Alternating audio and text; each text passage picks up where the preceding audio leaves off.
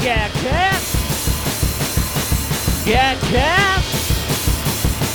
Get cat. Get cat. Get cat. Get cat. Get cat. Woo!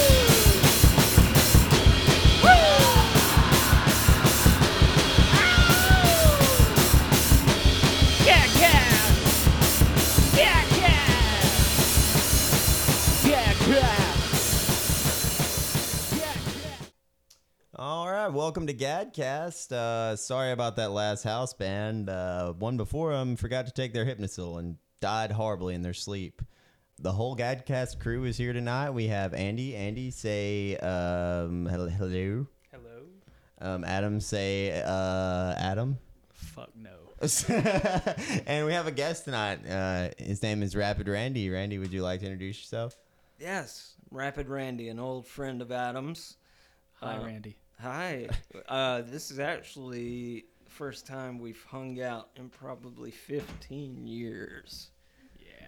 So there's a lot of uh, catching up to do. That's how great I am at hanging on to friends. But yeah, uh, people may know me from 1213 rock shows and all ages venue in Anniston, Alabama. Um, bunch of other bands that I played in as well, like Backseat Virgins and Model Citizen, uh, NC17, The nicotines. Nicotines, yeah. Board of Ed. Board of Education, my first old school on band. There might be 20 people that know about that. That's a cool name. Though. There was actually a band in Atlanta Yeah. at the same time called Board of Education. really? Was it spelled the same way? Yeah. Like Norm Be- Macdonald. yeah, like I'm bored, yeah. That's so rad. Yeah, we were pretty cool. I liked the band a lot. It was super cool, but uh, it was kind of stupid at the same time too. Uh, like our singer didn't really have written lyrics, so we'd come to practice and he'd just, you know, it'd sound awesome. Yeah. vocal lines would sound amazing. We'd just be like, yeah. And then we would get it recorded on like a Magnavox thing and uh, come home and be like, what are you saying, man? And I still don't know to I this day. But It's just a mystery. Yeah, I think y'all y'all were in that band when I first met you. When we first met, we first met. I think, really, I think we first met in the parking lot of the Quintard Mall, I believe. I want to say that. wow. Because back then, it's still sort of this way, but back then, punk rockers or anybody who had the least bit of interest in underground music were so few and far between that, like, even if you hated music, like, okay, if you were squarely into pop punk, you'd see a hardcore guy and you'd still approach him. be like- Yes. Like, hey, man. yes. Like, mm-hmm. you know, like, you'd be like, I hate Agnostic Front, but holy shit, you're wearing an Agnostic Front shirt, so we got to be together. So, And even more if you saw somebody with a shirt of a band you liked, Yeah. you'd freak out, No. and you would become instant best um, friends. imagine there was a time when somebody wearing a Ramones shirt automatically meant you could be friends. Yeah. It's not like that That's the anymore. way it was. Yeah. No. that means they went to Walmart. Yeah. Exactly. I'm kind of still that way though. I see a Ramones shirt and I'm like, Yeah, but hey, you know, I'm like a puppy. yeah, but that's that's that's literally like how it's hard to describe. I was thinking about that the other day. Like you just see a guy walking around with a purple mohawk, and you'd be like, I have to go talk to him. I mean, I, I was a shy person who didn't go up and talk to people. I'd be like, shit, this is all I got. I have to go and talk to him, even though I have nothing. It's kind of like me interviewing people now. I go to, I mean, I know Randy, but but like interviewing people, like I'll be like, okay, I have to interview Michael Graves. Fuck, I'm shy. and- Yeah. I was looking at the zine while I was on the pooper, yes. and um, took a photo of it and put it on Instagram for everybody. All but right. um, yeah, but uh, yeah, I was reading. Uh, I saw you had a interview with him. I was like, man, you get some really good stuff here with the zine.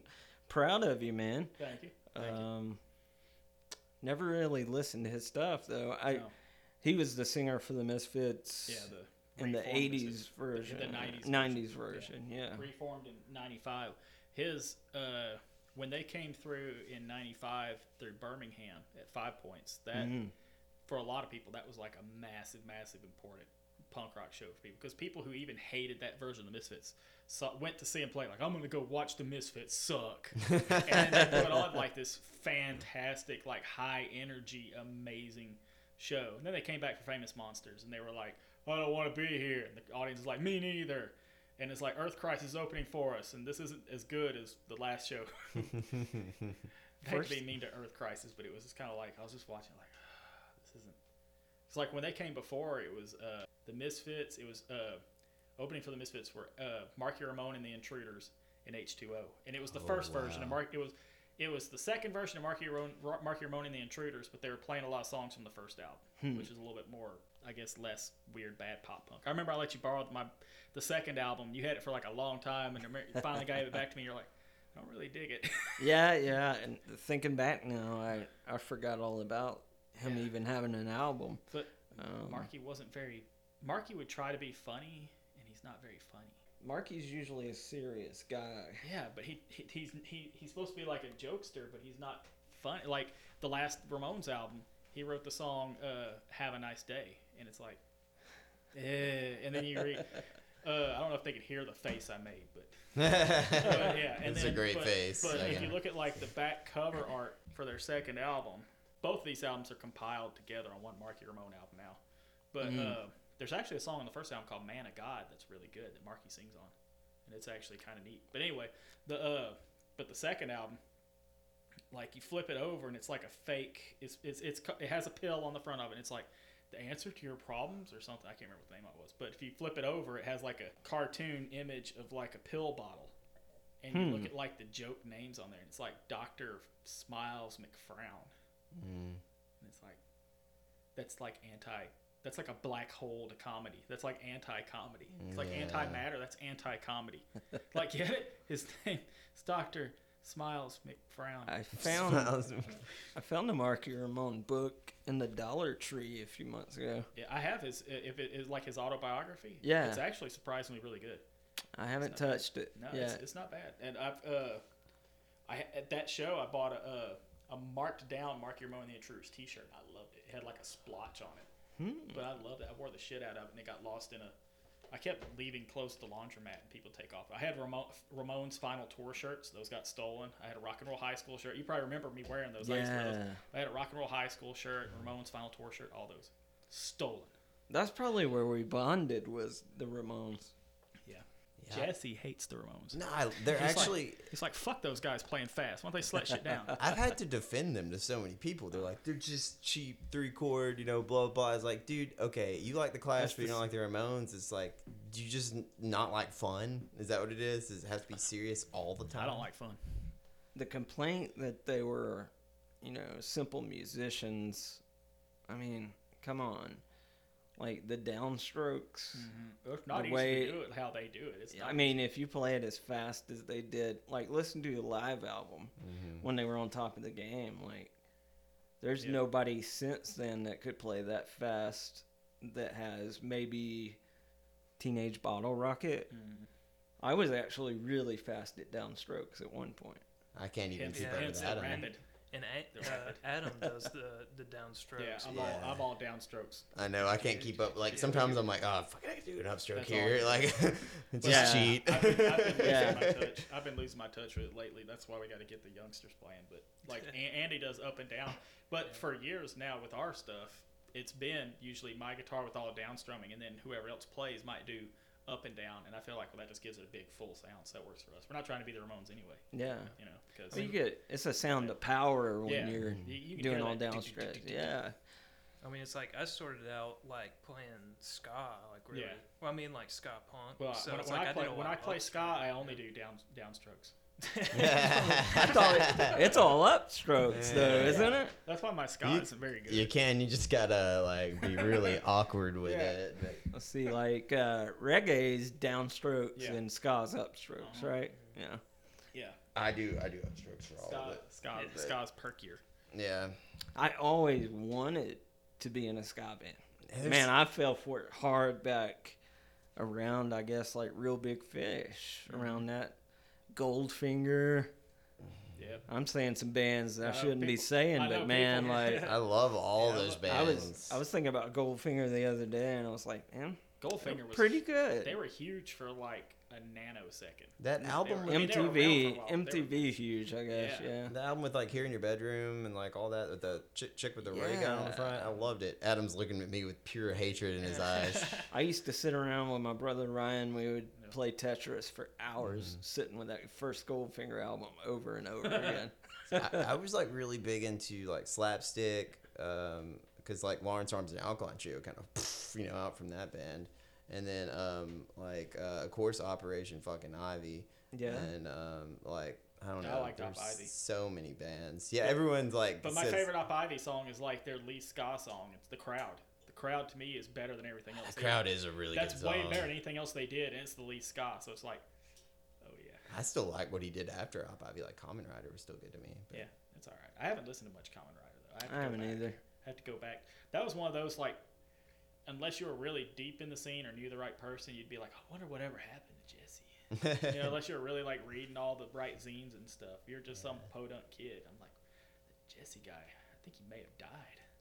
Yeah. yeah, it's You know? all yeah. We just I remember hearing stuff. things like drugs were really bad Yeah. going on there. Um, I don't know why, but I always felt 15 kind of sounded like them in a way. Yeah, yeah, yeah. Um, I can hear that. I booked the lead singer of 15 in Birmingham at a coffee shop, I think it was, uh, probably about 10 years ago. Uh, he did an acoustic thing and he had uh, a book coming out. Yeah. And uh, he's a really nice guy. I can't remember his name right now. Saved my life, but That happens the second swipe with the microphone in front of you. Yeah, it's, it's my phone I still remember It's like, the story he dad's told me. I don't know if this is legal now, but at the time he was saying like, yeah, if any show ever gets canceled, like for my acoustic tour, we just go to like a laundromat, and uh, he's like, it's actually legal. You can you can sit in there and play guitar, and uh, people can come and watch you. I'm like, what? And he's like, yeah, the police can't kick you out of a laundromat.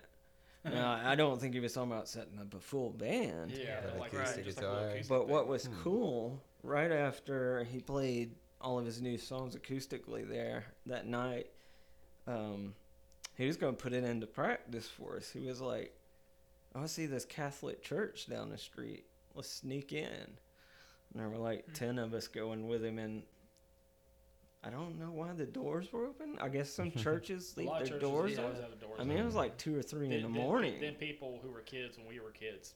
yeah. messed it. Yeah, Yeah, they yeah, ruined that. I'm I'm a country boy, so Yeah. you know Mhm. they locked those places up. At Oh, night. yeah. But uh, yeah, so we went in there, and I still remember that was one of the coolest things ever. He played like some of the old 15 songs, and uh, everybody was singing along. It was like a religious experience. Really. Right in the middle of a church, it was like echoing, and it was dark. We had a couple so of those places have candles. the best acoustics. It was- Catholic Church has got the best acoustics. It was really amazing. It was much better than the show he just played to Really? like five I bet. people. You know what I mean?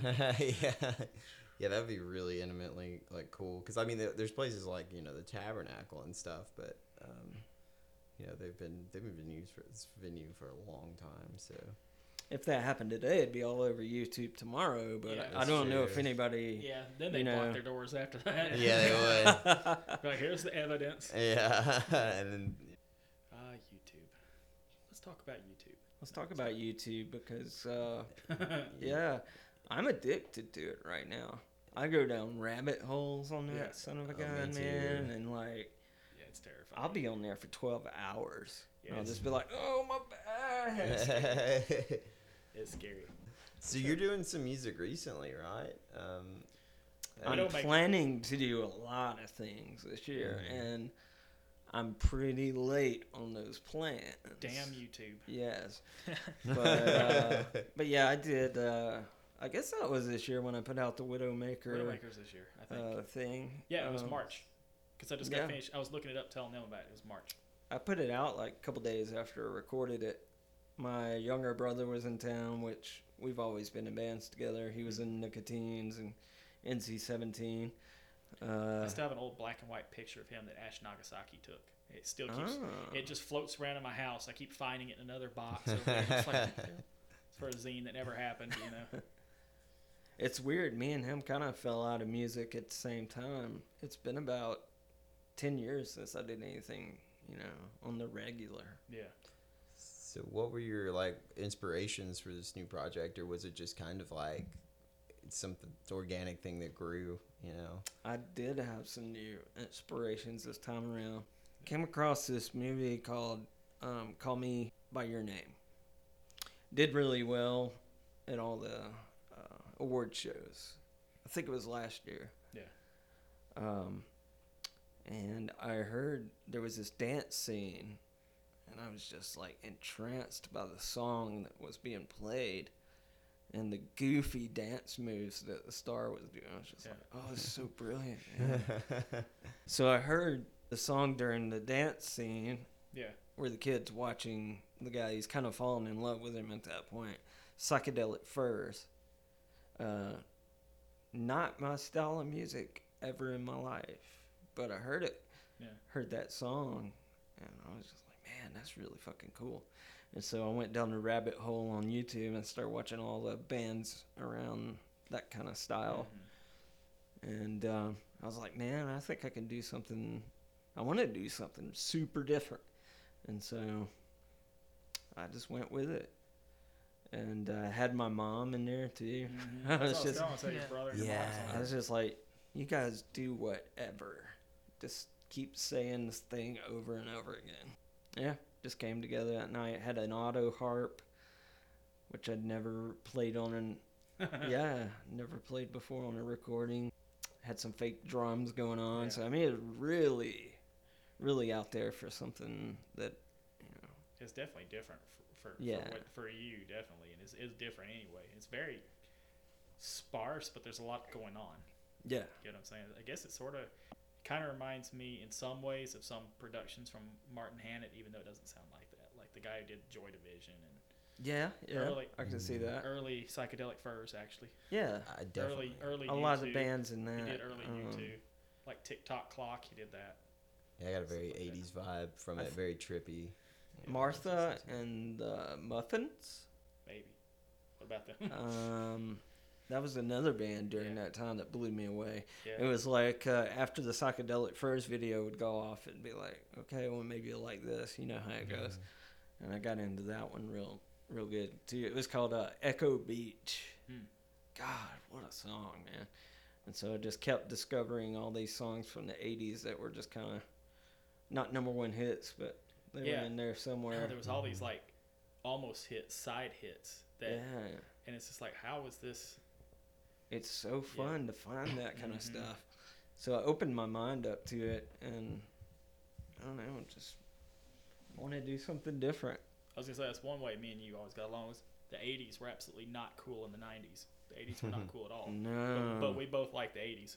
Yeah, we liked a lot of stuff that was from the '80s, but but we didn't like the same stuff from no, we didn't like the same stuff. I stuff. liked like you like poison, shit like Poison. and Yeah. Bon Jovi. Yeah, I was like, no. Guns N' Roses. Yeah. I was I was a new wave guy. I like new wave. I still think Cyndi Lauper was hot. We talked about Guns Uh, N' Early Roses on Cyndi the Lauper. Yeah, I love new wave, man, and I could syn- just- I could synth just- pop. could I just- guess it is new just- wave, the just- kind of stuff that I was getting into. I could yeah. just stare at Cyndi Lauper Recently. while fucking Axl Rose. I mean, shit, shit, dude. I love the B52s, and that's like. I love the B 52s. That's another band during that time frame that I fell in love with because I didn't realize how great some of their non hits were from the first first albums. Yeah, if you, just know? get see some of their like later hits, you'd think I'm almost as like a novelty band more than a yeah, real band. a lot of because I'm a huge going fan of the Nowhere Squares Yeah. from Birmingham. Oh yeah, no, they're fantastic. We did Yeah. it. Tiger Hillside did a show with them uh, out here. It was supposed to be Studio B, but it was like moved to another location. Really. Yep. Yep, we played a show with them. I've got a few of their CDs in there. Actually, Board of Education. That was one of our first shows we played. Were the Nowhere Squares. Uh, we used to play American Beat in Birmingham, and then the guy that owned that Russell, after he got kicked out of town or something, he started doing shows in a hotel there in Birmingham, and uh, we played it. That's the first time I ever played with Nowhere Squares, and then I started having them at twelve thirteen a lot, and became really close with those guys over the year. Yeah, their drummer passed away. Yeah, yeah, that Um, was a year ago, something like yeah, last year. Spin. It's been pretty recent, but Yeah, yeah, I didn't find out till months later because I just stopped looking at Facebook for Yeah. a while, and just Yeah, uh, if, you, if you take a break, you come back and you're like, what all is happening? Mhm. Start finding out. so many suicides. Like, Yeah. His w- case was not a no. suicide. I want to make that clear. Um, he loved life. He was a really cool guy. Um, but yeah, I get on Facebook every few days now. And it's like suicide, No. celebrity, or if it's a Yeah. friend of a Yeah, it's friend. or- somebody, man, and it, we, it- we had a lot of overdoses happening and just the thing is as the zines gotten bigger we open up to more people and then we find out about more people dying and then for a while there there was like three issues of the zine that had had some like a, a remembrance to somebody on there And Yeah, and if it's not, yeah, if it's not a suicide, it's um, it's a symptom of depression that Yeah. like calls to death, like a drunk driving accident or something. You know, Yeah. like there's it's a lot just- of that kind just of stuff crazy. and it's just Uh, yeah, That's one thing that people really need to look at mental health closer, and it's just not something people talk about. It's like, oh well, there was a school shooting, yeah hmm or uh, okay, we found this illegal guy that killed this beautiful young lady. yeah yeah, Um, yeah it's not because he was here illegally. no, It's 'cause I- he had I- wrong with him there was Yeah. something Yeah. mentally wrong with the guy. yeah. I don't think people understand that immigrants are just people that used to be over there and then now they're over here. But like, yeah, as far as mental health goes, people don't want to talk about mental health care Well- because they think they're gonna have to pay for it. well pundits who are uh, pushing back against gun control Mhm. they always say it's a mental health issue but most of them They won't were, were not doing anything to help mental health in the first place No, they they refuse. So that's the that's that's where it is. It's like the only time they want to talk about mental health is when they're pointing the blame at something else. yeah, And I get the and they're not they're just using it to to as a diversion. They're not Mm-hmm. actually wanting to help people. Yeah, it's like you know I've never I've never seen, and I'm not saying it hasn't happened, but a lot of these the the big right wing. Uh, commentators from these different organizations. I haven't Yeah. seen them donate a whole bunch of money to mental health science or anything like that. Well, I don't think uh, liberals are either. No, they're not either. I mean, it They're occasionally comes up, no, like don't, mental none, health. None have an interest Mhm. in doing in, in actually doing that. The difference with the liberal side is they're not trying to use it as a scapegoat. They're Yeah. just ignoring it. when a kid goes in and kills a bunch of kids, yeah, nobody ever blames the parents. yeah, yeah, Mhm. They blame the kid. yeah. That kid was, you know, almost in every case. There may be a few cases where they actually were serial killers Yeah. from the beginning, yeah, but most of the time these kids were bullied and Yeah. they had bad parenting. I, th- I think back to some They- of my friends in high school, and I, I wonder, like, not my friends, but like the friends of friends, the, the the French guys who'd be hanging out with my friends, and I'd be like, if they were in a school today, would they be like a school shooter or an almost school shooter or something like that? Because there's a lot of almost school shooters. There's a lot of guys who almost shot up a school, and then something stopped them from doing it. They talked them out of it. wow. I had a horrible high school Yeah, experience. I really did. Um, you know, I got PTSD to this day. Yeah. I got depression, anxiety. I quit school because of my anxiety. yeah, Um, I never felt like I wanted to kill anybody, but was I angry with people who were bullying me? Yeah. Yeah. And I brought that with me into adulthood. Mhm. I really did. Kind of channeled it in music. That's what I did. Yeah.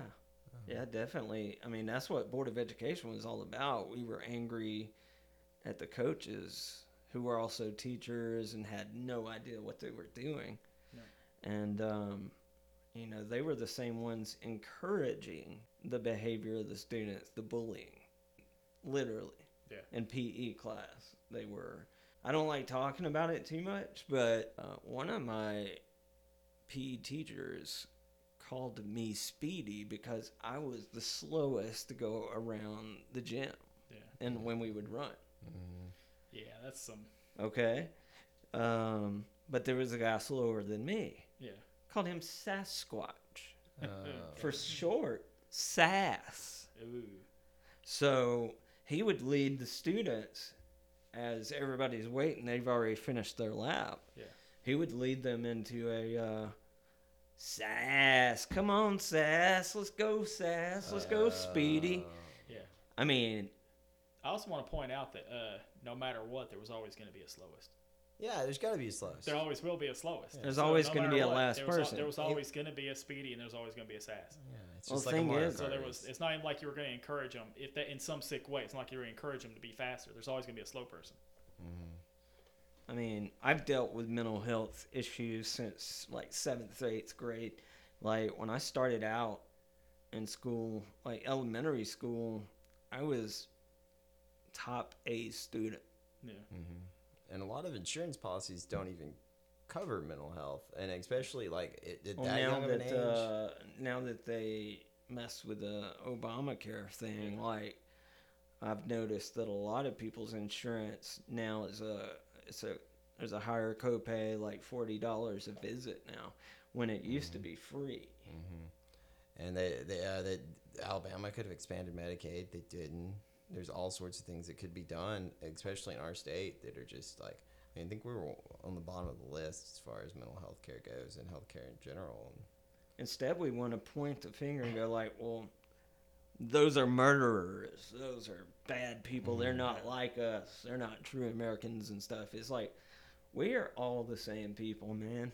Mhm. we are- just were brought up differently. We saw different things. Mm-hmm. You know, it depends. What did you see when you were younger? You know, did you not see a lot of trauma? Did you not see a lot of abuse in your family? You're probably gonna grow up pretty good. Yeah. Mm-hmm. You know, probably be pretty studious.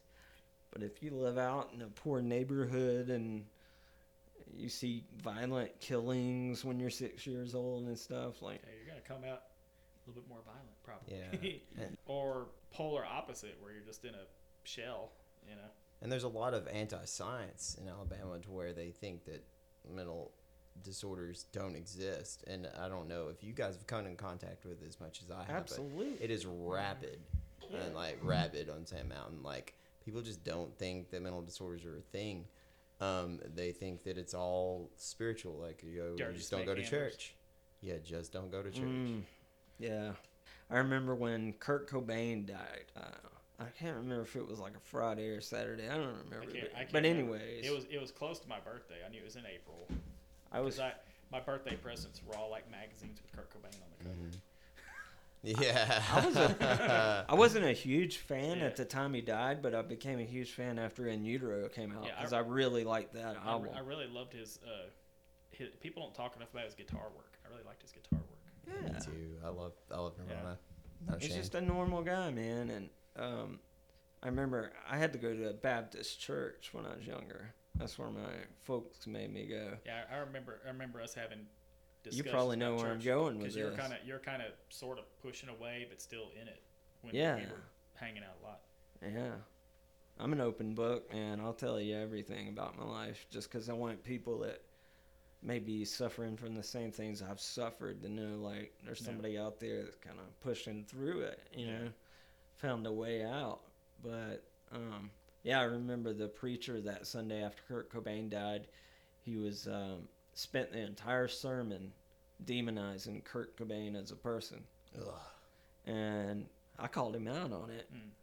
I was probably like 13 or something. but, you know, you're walking out and he's always like shaking the hand of everybody that's walking out, you know. And I called him out on it and, you know, oh, I'm sorry, son, you know, you just don't understand right now, you know. Yeah. Yeah. He was a used car salesman, by the way.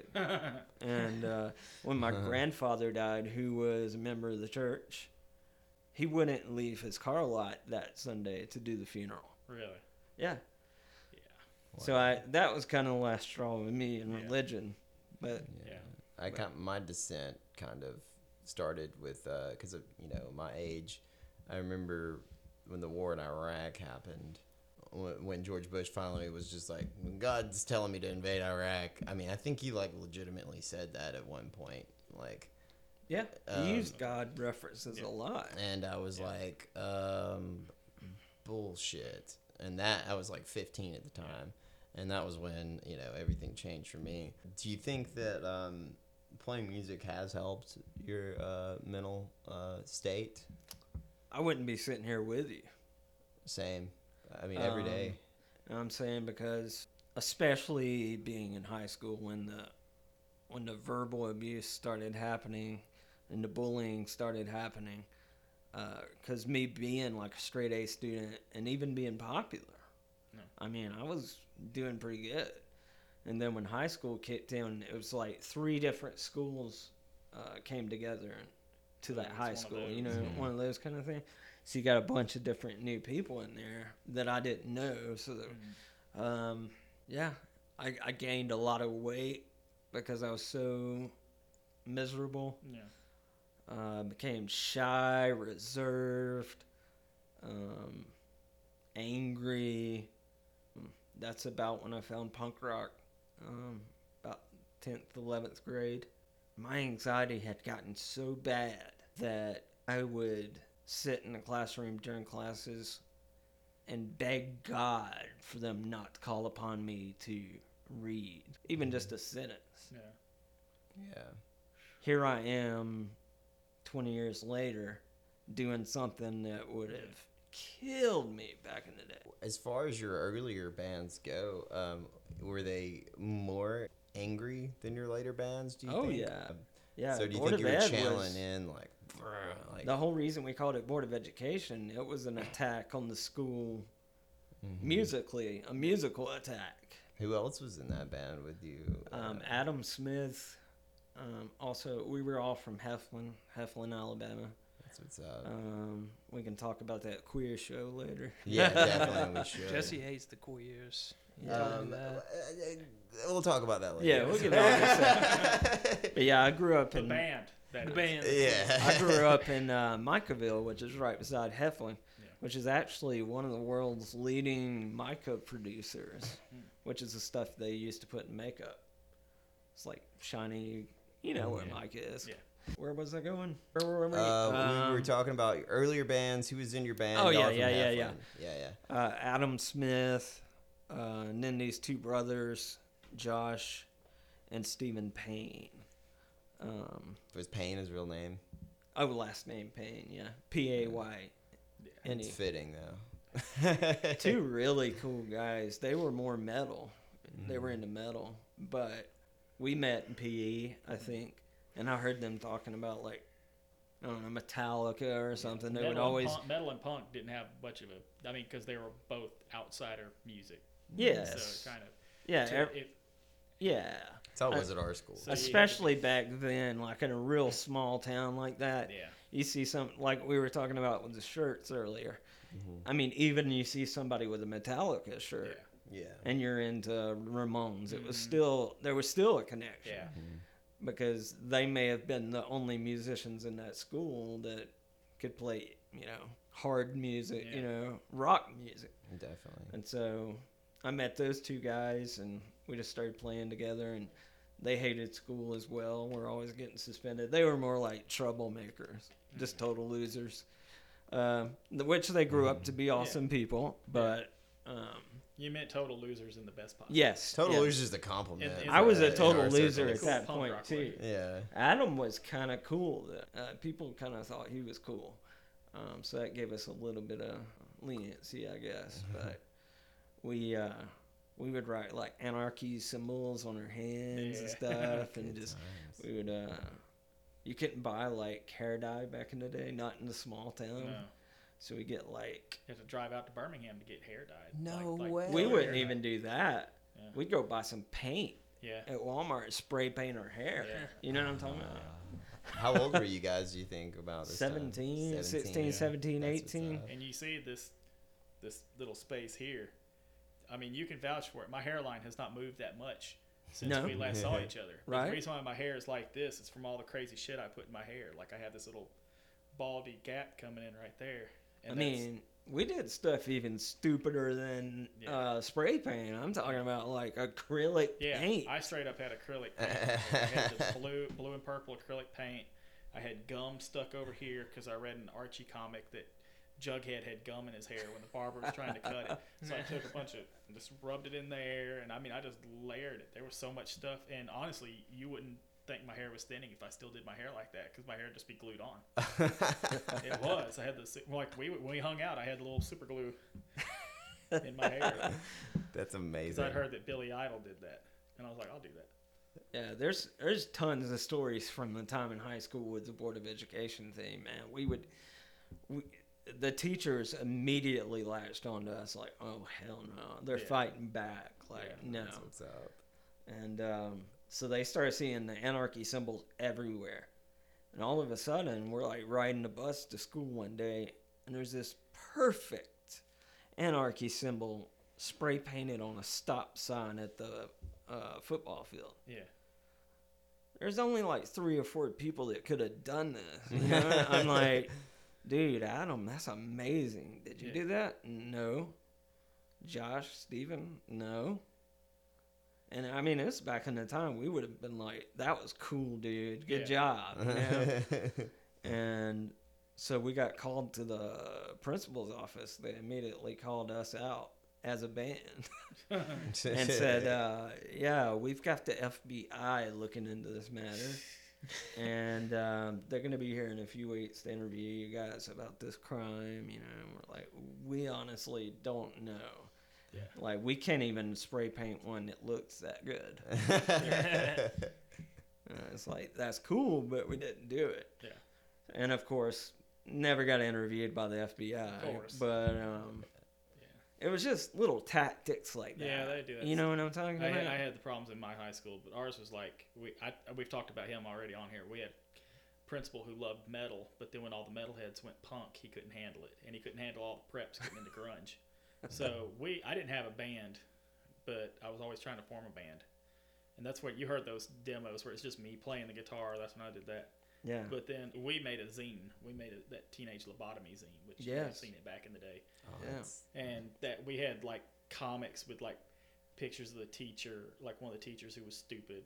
She was, she was one of those teachers that all the students loved because she acted like she was cool, so the students bought into it. And she loved Dead Poet Societies on the last day of class. Everybody stood on their desks and shit. yeah. But she'd do crazy stuff like argue with my teacher because my teacher had taught the kids in her class a word, and a kid suggested to another kid in her class to use that word. And she said, I don't like your students telling my students words from your class.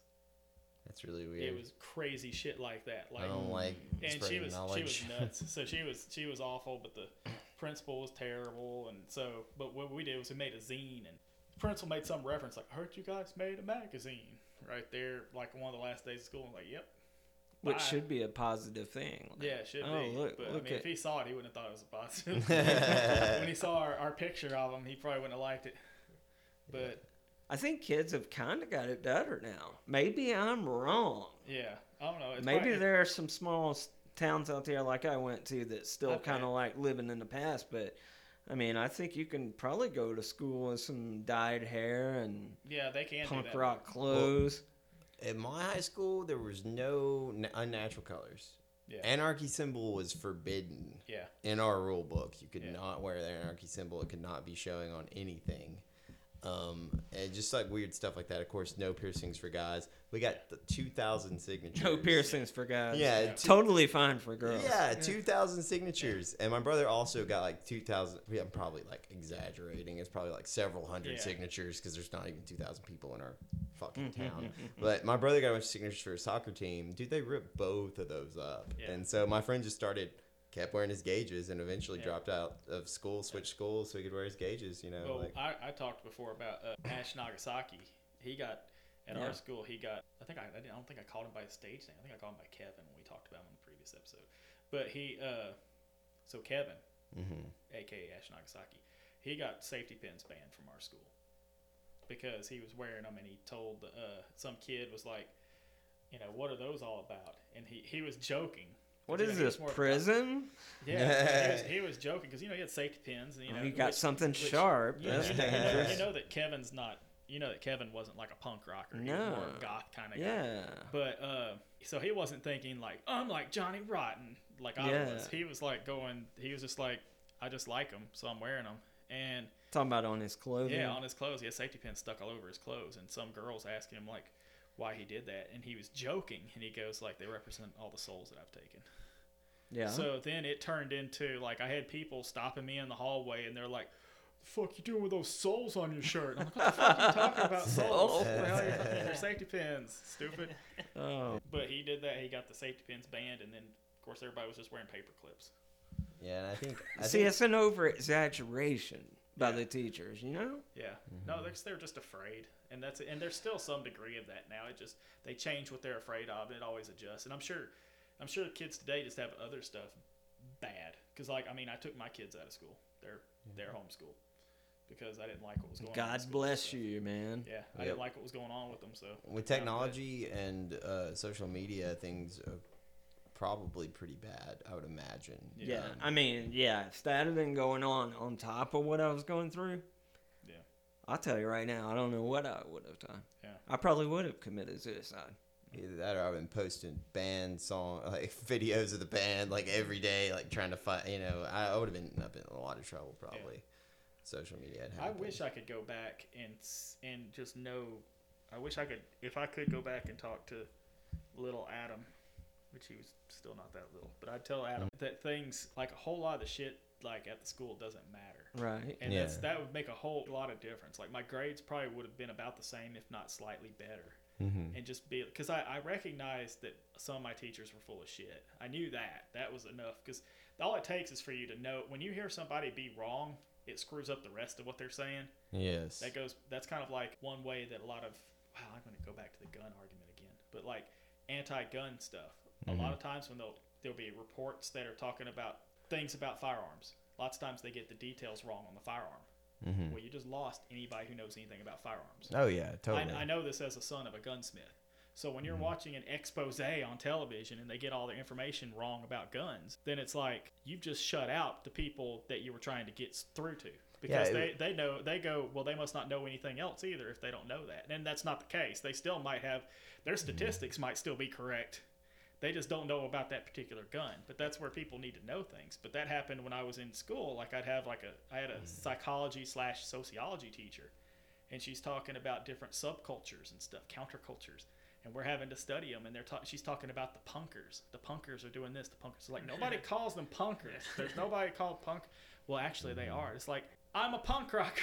it's like they're not punkers. And they were talking about skinheads, how they did this and that, and but in the the thing, obviously, the original report was about. Uh, like the English form of skinheads, or you know what I mean, the non-Nazi skinheads. yeah, like the Yes. sharp, basically. Yeah, and then but then it was but it was con- it was conflating it with the Nazi skinheads to where it Mm. almost didn't even make sense what we were studying. It was like it didn't even match. Like what are they talking about? Like how are these guys? yeah, we didn't even cover understand. any That used to be pretty big in Birmingham Yep. when we were coming up. Skinhead movement.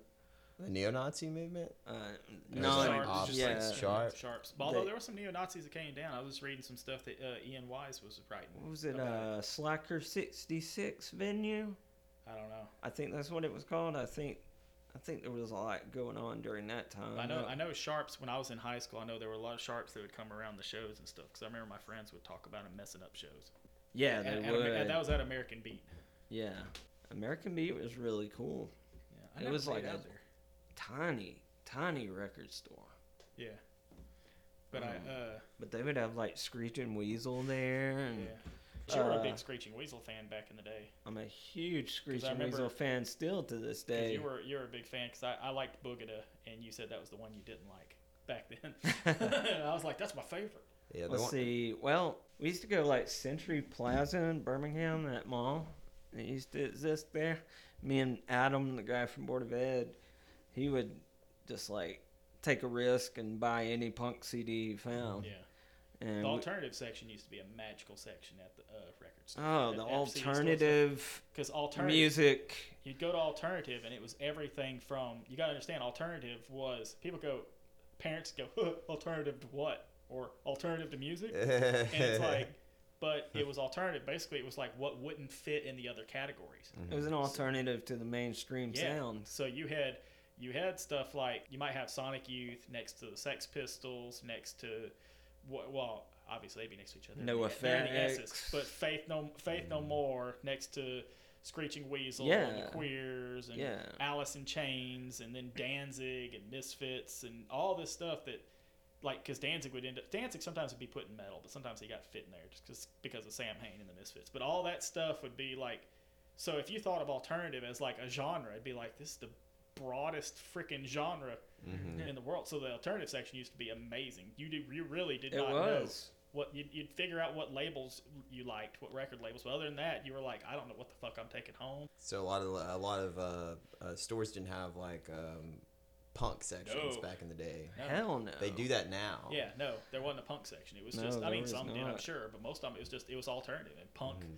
punk would be, and I mean, we, there was a lot of shit from indie labels, like I told you before, when we were Mm-hmm. talking about music saving our lives. I've already said it on a previous episode. I've written it a thousand times, but Chuck Mosley and original Faith No More saved my life. They got me into music, and they introduced a lot of stuff to me, which I shouldn't have said that because their second album's called Introduce Myself, Introduce Yourself, but still. The, but their first album, We Care a Lot, I didn't know anything about buying music, but that was their first album was on Mordam Records. It was the first release from Mordam Records. That's like an indie label, and it was at Century Plaza.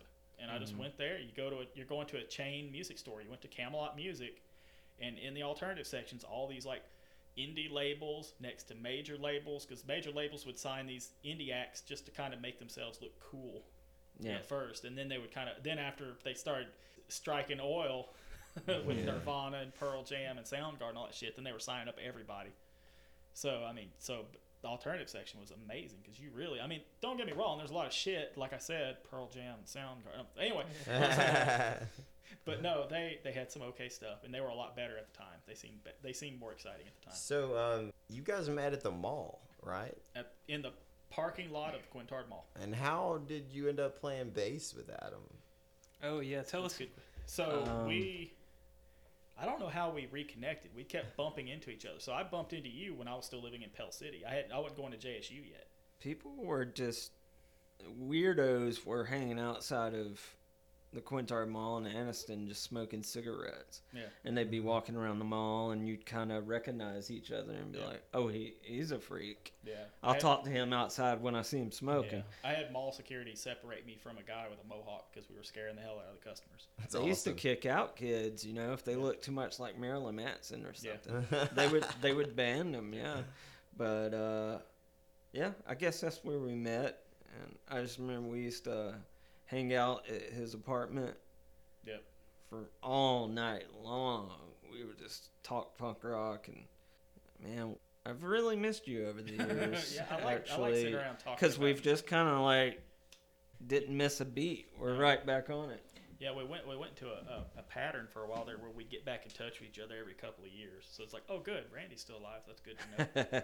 but that's, Yeah, I fell in love with like Green Day pretty hard, and then I got their first couple albums that were on Lookout Records. Yeah.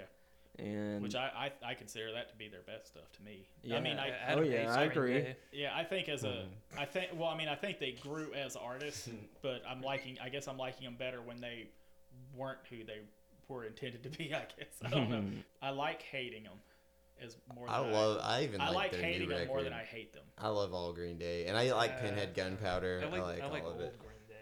Um, well, you know how I how the Backseat Virgins sound got so influenced by that Ramones core stuff is because of Lookout Records. Yeah, you. Because when I went back and got all those old Green Day albums, we just started buying every band on Lookout you Records. every, you had everything on Lookout. You had, didn't you have a Lookout shirt? You used to wear Lookout Oh shirts. yeah, dude! Like we started with like the high fives. We got the Queers first album, uh, which we just thought was hilarious. With songs like "I Want Cunt," Yeah.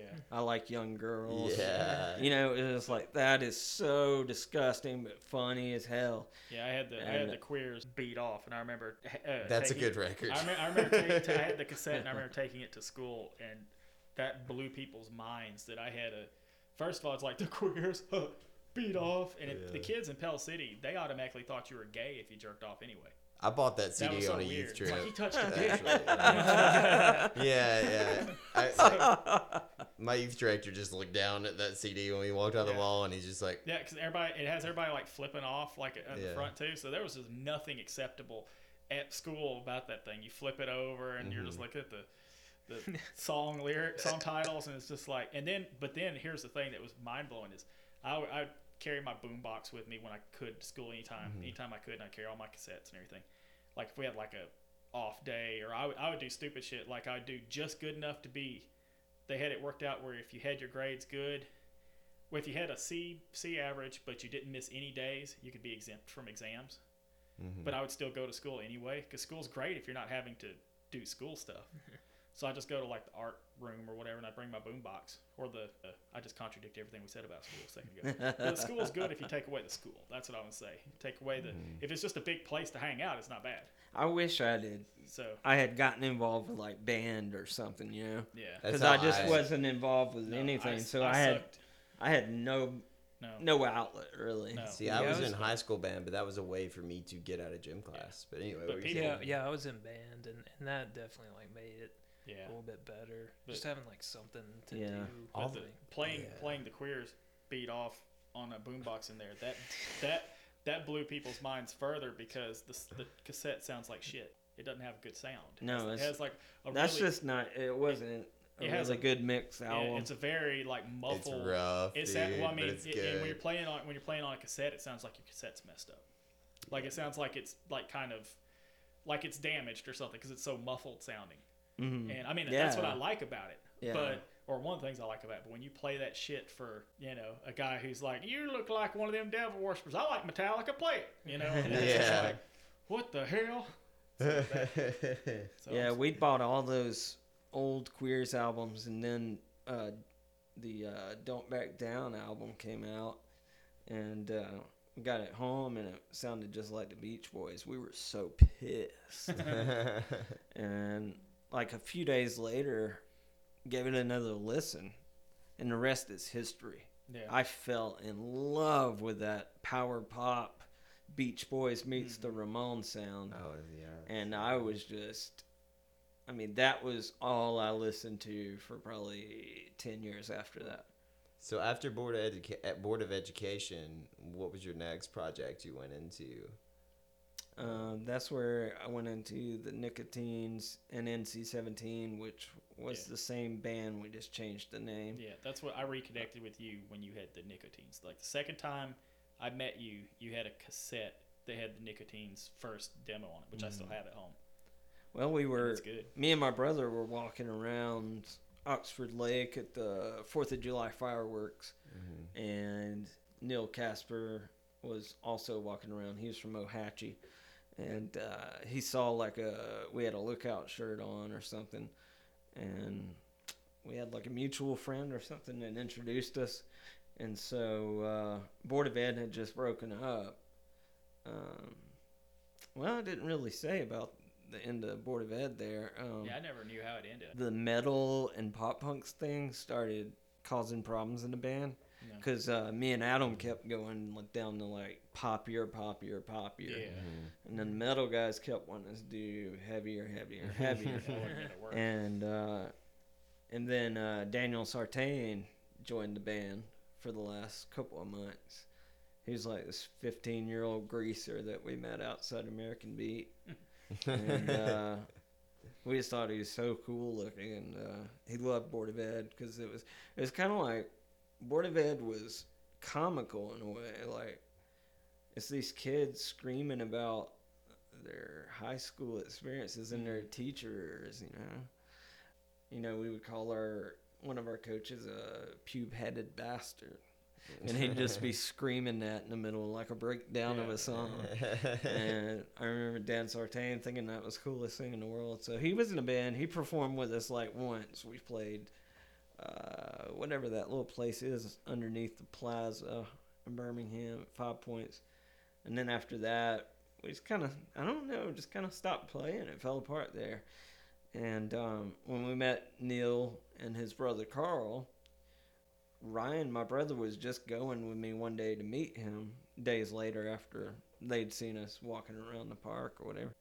And then Neil's brother, Carl, showed up just for the fun of it too when we met.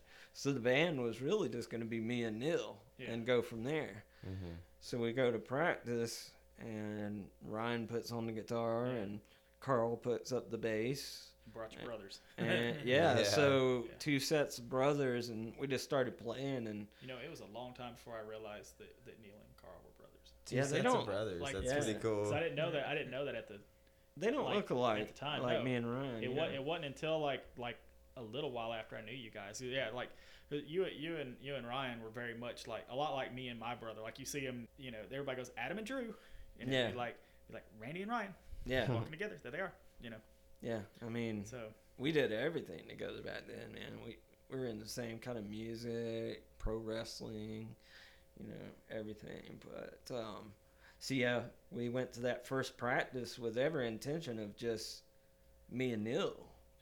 Yeah. And we were gonna find some other people, and so we jammed out, and it worked out. And um, those two guys were more into like the Fat Records Mhm. bands, and me and Ron were more into Lookout. So we kind of combined the sounds of both, and so the Nicotines was uh, that kind of a sound. Really, you had like the fast drum beat with kind of like the sensibilities of uh, pop punk bands. yeah.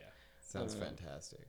it Yeah, I was, like. I mean, we had our moments, and then um, and then we kind of started really getting into bands like Alkaline Trio, Hot Water Music, Those are two of my favorite bands. Saves Yeah. the Day, Newfound Glory. I love those bands as well. um, all those bands on Vagrant Records and Mhm. stuff. We, you know, what you would call emo today, or the Yeah. bands that sparked Yeah, Mhm. that movement, you know. like the Get Up Kids and Sunny Day Real Estate. what'd you think of stuff like Rites of Spring? Love to get up Things like that. Rites, Were Rites of Spring was that kind of stuff? Was that around at the same time? No, Rites of Spring would be like a little bit before then. It was like Oh, kind of around like Sunny Day Real Yeah, Estate that, and that's everything. like uh, they were 80s, they were like they? Dischord. Oh, I thought Rites of They were they like were like the beginnings of like the Dischord kind of emo stuff. I Mm-hmm. never knew. They I probably don't. I don't those think I was much into that. Uh, the thing was like, I think what turned me on about that, uh, those bands on Vagrant was, they were kind of pop punk, Yeah, Mhm. but they were kind of serious Yeah. too. And so we were getting a little older at that point, like, you know, 19, 20. So like relationships with girls and stuff was a little more serious. Mhm. So we kind of got into that. Um, and that's why we changed the name to NC17 and started playing that kind of music. yeah. Uh, we were super influenced by a band from Gadsden uh, called the Angry Housewives. Oh yeah. Uh, later changed their name to Gainer. Yeah Oh, I've heard of Gainer, but I They were incredible. heard of. Uh, we I didn't know they were the same band. yeah, Yeah. boys, I'd, yeah. heard, I'd heard of Gainer, but I was more familiar with Angry Housewives. we were super influenced by them too. So we kind of took the sounds from Vagrant Records bands and um, and took that too. And you know, we even kind of liked bands like Goo Goo Dolls. You know, Yeah. some of the mainstream early- hits early like Goo Goo Bryan Dolls. Adams and stuff. Like yeah, the stuff it was kind of rocking, but yeah. also it was kind of emotional. You know. Um, the Goo Goo Dolls you weren't hearing on the radio, especially the earlier stuff, was kind of. It wasn't. It was punky, but it wasn't punky. Like they would they would repeat the same lines, and you'd be like, like they're they're kind of cheating punk rock style on this song. Like this is we even kind of like the Gin Blossoms in a Yeah. way. And when I first heard the Parasites, I, I was thinking about Gin Blossoms. I was like, oh, that kind of sounds like Gin Blossoms, but in a punk rock way. Yeah. And um, so yeah, we we had a lot of local success with Nicotines and NC17. oh yeah. We uh, and we released some stuff and. Um, we were going to put out a, I guess it would have been our third album is NC17, and Neil and Carl kind of weren't, they didn't think that we had enough, you know, great songs to release a full length yet. But me and Ryan had like 20, 30 songs ready to go. Mhm. So we uh, borrowed the awesome. recording equipment and brought it over one day. Me and Ryan recorded the entire album that was my vision, you know Mhm. and they were like, "Oh, you know, there's like two or three good songs on there, man." And so around this time's when I touched base with Dave Parasite. He was living in Pennsylvania, and he was needing band members, and so um, we were like, "Well, we can't really leave home right now, but you want to move to Alabama, you're free to." And he's like, "Okay." And we're like, "What?" we're about to be in a huge band, you know. I know you guys probably don't know much about them, but they were associated with like Lookout Records Yeah, too. they were. they they were. they were on Go Kart Records, if you ever heard of that label, with like mm-hmm. Lunatics and Oh wow. yeah. So they they had done a lot of stuff. Uh, toured Japan a lot, toured out of the country, and uh, Yeah, that was one of those like when I heard you were you were with. I'm like, what? yeah. How the hell? So I kind of sat down with Neil and Carl, and I was like, okay, here's the songs we recorded for the third album. If you guys don't like it, I'm gonna tell Dave to move down here, and, and me and Ron are joining the Parasites. And so he's like, yeah, I'm just not that into it. I was like, okay. Weird thing. About ten years later, Neil and Carl fell in love with the demo and uh, we've talked about it ever since. Like, oh man, we got to re-record those songs. You know? And sometimes when you're too close to it, you know, they they might have been attaching other stuff to it. And other yeah, yeah. I mean, there was tensions at Yeah. that time, you know, but it was the best stuff I'd ever written and probably have ever written since. Hmm. I might give you guys a song to play or something Yeah. from that demo. Yeah, It's never been released. I think we might have passed it out to some friends and Yeah. stuff. But um, anyway, so Dave moved down, and this was around time we started uh, twelve thirteen, which was um, originally called Room Two Thirteen. Mm. So everybody knows Aaron Green. Yep. Um, he was living there at the time. Um, he's the guy that ran um, Syndicate Lounge in Birmingham. Um, so he had told me that the local death metal band Trocar, I think they were from Gadsden, weren't they? Or I can't- Jacksonville. I can't remember. They were somewhere, maybe in Jacksonville. They were somewhere in the general area. I know. But they were getting huge. Yeah. and they had a practice space out in Anniston, and they were looking for like another band to come in and practice and help them with the rent. Mhm.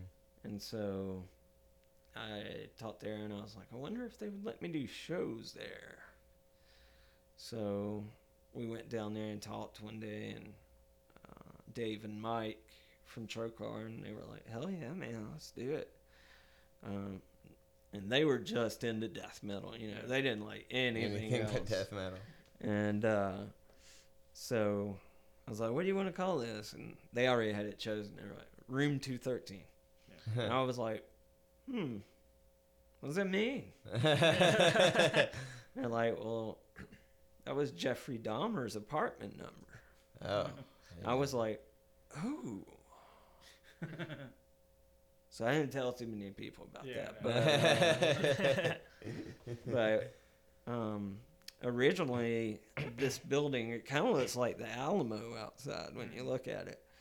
Um, but when you would go in, it was kind of like three separate rooms. Uh, it used to be like an old penny store, like going and get penny candy back in like I guess fifties and sixties. It's an older building, and um, so we started packing out the place um, originally. Uh, I had the Huntingtons play there. Um, they were a Christian pop punk band that did pretty well. They actually went on to win a Ramones cover band contest at CBGB's. Oh wow, that's cool. So they got to uh, actually perform with Joey as the Ramones there at Whoa. CBGB's. So that was kind of the first big band I booked. Yeah. And then uh, we got some footage of people just going like, "Tear down the wall, tear down the wall." So the next couple of weeks, we tore down the wall and opened up the room a little bit so we'd have more room. And then uh, the guys from Trokar stayed in for a little bit longer, and then they just kind of lost interest. And they're like, "Man, if you want to keep the building, you can, you know, whatever. Just don't use the name." No. And I'm like, hmm. So the address was 12 West 13th Street. And I was like, well, that's close enough to 213. Mm. Let's call it 1213 Rock Shows. And so from that point on, it was me only. And I needed somebody with a sound system since they were leaving with that. And uh, so that's where Carl from NC 17 comes in. And so we were partners in the thing right from that point all the way to the end. Dave Parasite, when he was living here, me and my brother just weren't really mature enough to. We didn't know what we were getting into, you know. That was a real band Yeah. you know. And so we made a lot of mistakes in the beginning, and I quit out of frustration after a few shows, and Ryan went shortly after I did, but Dave stayed around, uh, living in Anniston with Carl, and he helped me get a lot of great bands there. You know, he doesn't get mentioned as much, uh, but No. you know, he got the Travoltas there. He got me the Teen Idols. He got me all those great pop punk bands, Squirtgun. So having him there really helped the reputation. Yeah, I bet. Yeah. And so the word went around all over the world, and I was getting at least 20 packages, 30 packages, uh, press kits a week. Wow. I still have boxes and boxes of stuff. Some stuff still in envelopes, you know. It's it was ridiculous. But the thing was there wasn't a lot of local bands to support No. the touring bands that were coming through. Mm-hmm. And so that's when I started the Backseat Virgins. It was just going to be, hey, I need a local band. Yeah. Just yeah. local band It's a very Adam thing to do. It's like somebody's got to do it, so I'll do it. You know. Yeah. And so we had that, and then there was a band from Heflin, uh, the Yellow Five, and they came out and played. They weren't that good when they first came out, but they brought like 50 people with them. Really? It was like the biggest turnout we'd ever had at up to that point. And so from that point on, like local bands just started sprouting up around that time. Yeah, I know uh, Babylonius Monologue played out there. I remember them talking about playing out there. Under that name? Yeah. Hmm. It's an interesting. now their uh now the version of them is now uh Gasoline Tank. Oh. It's uh Jason and Jessica from Pirate Nights. Yeah, yeah. A lot of the bands, a lot of the local bands, these kids were from like Tuscaloosa and Birmingham, and they'd be like in 13, 15 years old. It was an all ages space, you know. So we let whoever come in. If you sucked, it didn't matter, you know. We gave everybody a shot from Alabama and Georgia. I feel, I feel like that's how it should be. You know. Yeah. You know, especially all ages venues. I've seen some. That was something that put me off with. Uh, I'm going way back. Okay, I remember going over to to watch Nicotines try out to play at CD Cellar. really? We tried out? You tried out. What's his name? I So forget- Larry May, the owner of yeah, CD he, Cellar, he came. came He came over to y'all's y'all's space to watch y'all in practice. Ohatchee? Yeah. Came Wow. out came out to watch y'all play. Wherever that was, I couldn't remember where it was. I know we went out there because me Yeah, and Kevin. that's where we Kevin practiced. went out there. Yeah, because you guys came out yeah, quite so, a few times. So he, he came out there to uh, watch you watch you play, and he's like, I "Yep." think I'm and recalling he's like, it. "Yep." Yeah. And uh, Aaron and the JP, they were gonna do the they were gonna do uh, Tailgaters. was it tailgaters they were gonna do Uh-huh. then? I can't I couldn't remember if there was something before tailgaters, but I think it was the tailgaters, like early version of the tailgaters, and it was just them, and they yeah, kinda, yeah, yeah. but they tore they tore through a few songs, and I thought they were like fantastic. I mean, you know, that I felt like you guys clearly had it together better, which was definitely the case because they were Mhm. kind of starting, but they were they were great. And I remember I remember him being like, "Yeah, you guys can go." with them." And I remember Mm-hmm. thinking like, how odd because it's just a well, Aaron was actually working for Larry at yeah. that point. So it's just like I was thinking like, how odd that that like you're picking that this other band can't play. It's like it's just bands playing a record Oh, store. that's a shame. I'm like, I'm like, let the kids play. And I was like, I thought they were fun. I don't know what. I ratted him out. You I know, just, ra- I we, just ratted Larry out really- like 20 years later. you know, mentioning Dave, Dave Parasite, I really need to mention Larry May too because um, there was absolutely nothing going on um, prior No, there was no to twelve thirteen. Nothing. Let me say this. I'm gonna interrupt with this. Okay. Let me interrupt you. Absolutely. There's a reason why I've never set foot in Brothers Bar Okay. because I, I was completely anti Brothers when I lived out there at JC. Now I'll go to I will go to Brothers. Was it just because of jocks and stuff? No, it, well, that didn't help. But you know, Yeah. remember I was going to JC. I was walking around with like a giant sketch pad that said "frat guys suck" on it. And, you know, There's a lot of hippie bands yeah, were playing there. There was a lot of uh, Matchbox Twenty wannabe bands. and yes, yes, and like metal bands were turning into like that and stuff. So, but yeah. uh, what happened was me and Ash Nagasaki all dressed up in our fancy clothes, as we were prone to do. We didn't dress normal like I do now. And, uh, no, they did not. no, so we went to Brothers and we uh, tried to give whoever it was from there, I can't remember, it's been so long, a demo. And he like looked at us and wouldn't even take the demo. That's Like- So, amazing. I mean, the Like- owner Dan Nolan, or was this just? I mean, it's been so long ago. I can't remember who the guy was or anything. The dude straight up was just like, uh, yeah, no, no, we don't. Well, no, it's fine. No, it's, it's like, well, you want the demo? I was like, no.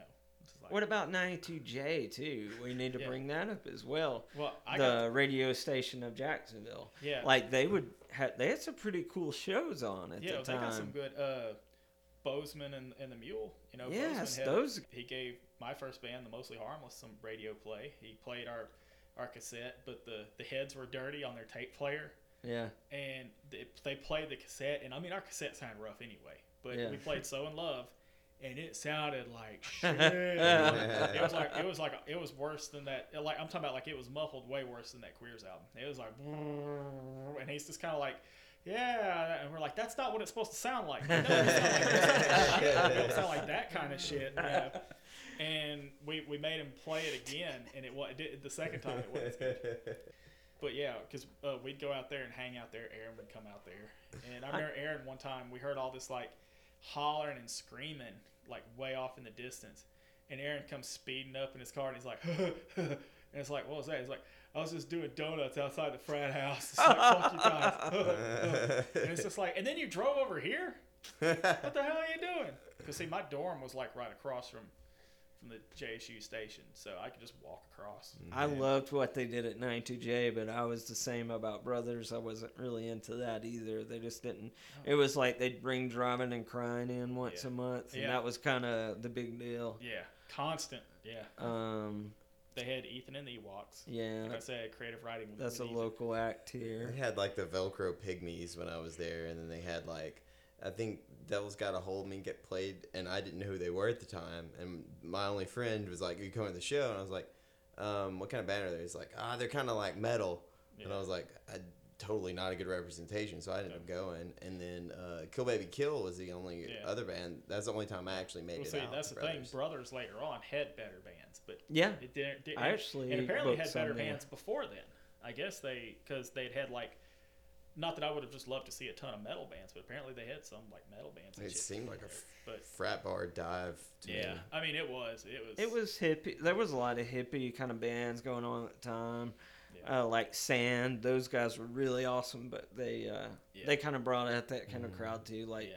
people that were really into corn and stuff. Mm-hmm. That kind of crowd. You know, there wasn't a demand no there wasn't for anything other than that, No. so you can't really blame. yeah, you can't knock them that bad, but you know when you're Yeah. pissed off nineteen year old Adam Harmless. They definitely weren't weren't Yeah. trying to, No. you know, reach out to any kind No, of they- new they weren't. genres of music either. Yeah, that, that the guy was a douche with me. That was the only that was the only thing, that, and I don't even remember who it was. Shit, you know, it could have been like some guy who had nothing to do with the place. Might have just been like a door guy. Yeah, it could have been. He's just There's like, no "No." telling. But I can't remember who it was. It had to have been when they weren't open or something. I can't remember how we got to them, or anything. They had probably called them ahead of time or some shit. No telling. But I can tell you, the first time I met Larry and Aaron Green was in the same meeting. Yeah, My friend Ryan Haynes said, "Yeah, they've opened up a new record store here in Lenlock. Why don't you come down and check it out?" So we went. We went in, and Aaron and Larry were behind the counter, and Aaron was like, "You're in the nicotine." I was like, "Yeah." He's like, "I'm in a band called Seven Dollar Socks.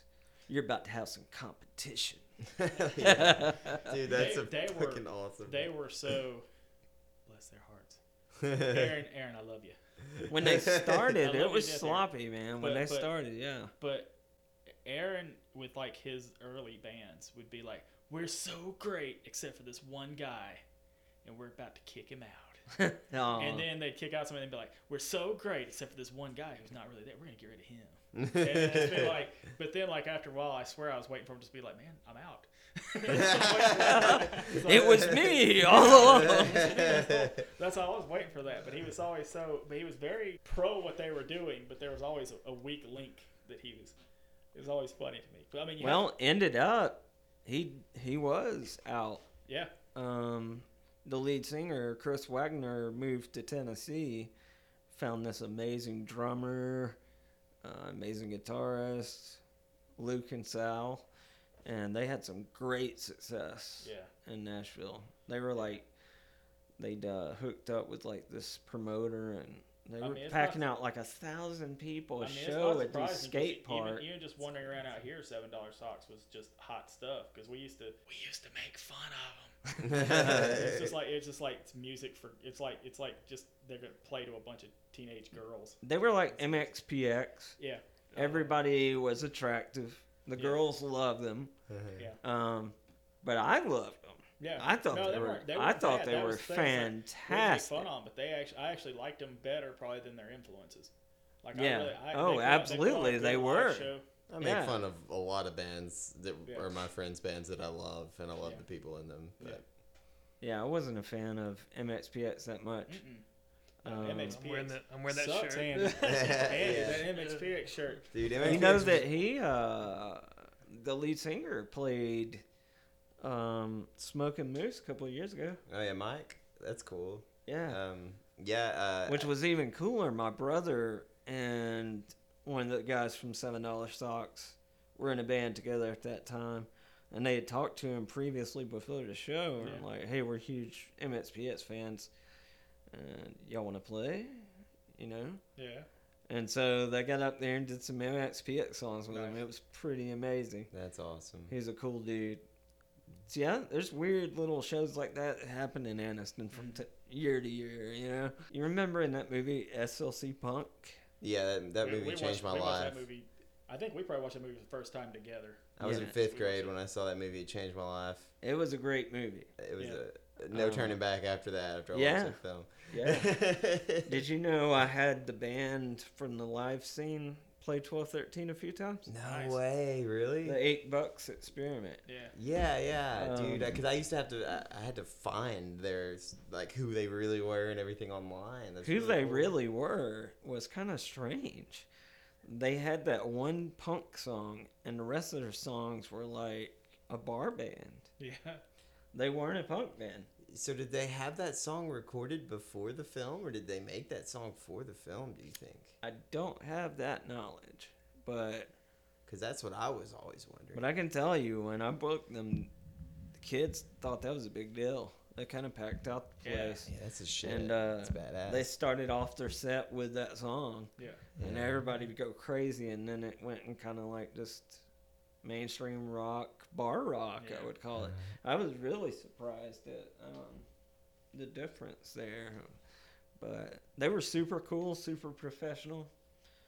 Um, we had them back several times. That's awesome. I, I would. That's so cool. Like it's really surreal, and it's funny that you're talking about all these like you know bands that were my heroes growing up, and then just mentioning the band from SLC Punk's the one that blows my mind. It Um, blew my mind at the time. Yeah, I just remember the song's called "Fuck Off and Die." You know, that's the thing when somebody says like, "What's the most popular band you had there?" Yeah. It depends. Yeah. Depends on what your perspective I is, 'cause mean, they- you know, to you it may be the eight bucks experience. you know? seen by more people, probably. I mean, a lot of people saw SLC Punk. It's, Oh yeah, yeah, hmm yeah, absolutely. Because I had known pop punk and stuff, you know, before then, and I'd known like the Ramones, the Clash, the Pistols, uh, like you know, I just gotten introduced to them. And I saw that movie because my friend, like, he was really into MXPX and shit. He was just like, "You gotta watch I this." just noticed you're wearing yeah, an yeah, yeah, MXPX shirt in the room. huh? yeah, no, always happens with us. But um, you know, and he's just like, "You gotta watch this fucking movie." So we like watched it, and then like my the guys uh, whose bass amp that is right there, uh, Brandon Will, You know, we are just like, "There's no fucking turning back now. We have to punk rocks the rest of our lives." You know, like, But yeah, we, we were already entrenched in it. But we watched. Uh, I remember we, we watched SLC Punk and Orgazmo. Those were our big movies that we watched. We watched I loved Orgazmo. Yeah, we watched the shit. Out. I I rented Orgazmo. and We made a bootleg. It bootleg. was the copy. South Park guys. Yeah, and then now you're a man. Yeah. man, No, man, and see, nobody, but, but nobody believed me. Like people would, I mean, Randy did. He'd go for it, but like a lot of people are like, why are you renting this piece of shit? And I'm like, no, It's great. this is. gonna I don't know if I would like it now, No, it doesn't. Hold but as up. like a snickering teenager, Yeah. you know, yeah, and there's still some funny stuff. The running mm. jokes aren't as funny in it. you Yeah. know, but The just give me a sign scene is Yeah. the best. yeah, That, that but there's there's holds up. okay stuff. It's still okay somewhat, but it's yeah. BASEketball holds up. BASEketball's not a good movie. South Park guys, but the guys who did Airplane. was okay. You'd think, you'd think it would be well, not the guys, but one of the guys. I liked it at the It's- time. it's I don't okay know if I would what it like is. it now. I caught myself accidentally quoting it that like two days ago because somebody's like, "What have you been up to?" And I didn't want to answer, so I was like, "Yeah, you know, it's around playing video games." Yeah. But, so if I hadn't been playing music for the past ten years, what have I been doing? yeah, where have you been? Yeah, what's been happening? Tell me, talk us. The I've watched a lot of movies, All right. Mm. and I've done a lot of studying online, Are you- um, and going down weird conspiracy holes and Oh, rabbit holes. What do you think about conspiracy theories? Anybody got any weird ones Um, that you believe? Like, ma- the ones I believe. you're looking. Adam's looking at me like, yeah, I'm Uh, not a see, Adam conspiracy. doesn't believe in any I- conspiracy I want to believe in conspiracy theories, and I never believe hardly any of them. And I hate that. I hate that the right has stolen, stolen our conspiracy theories. Yeah, they have. They've used it like.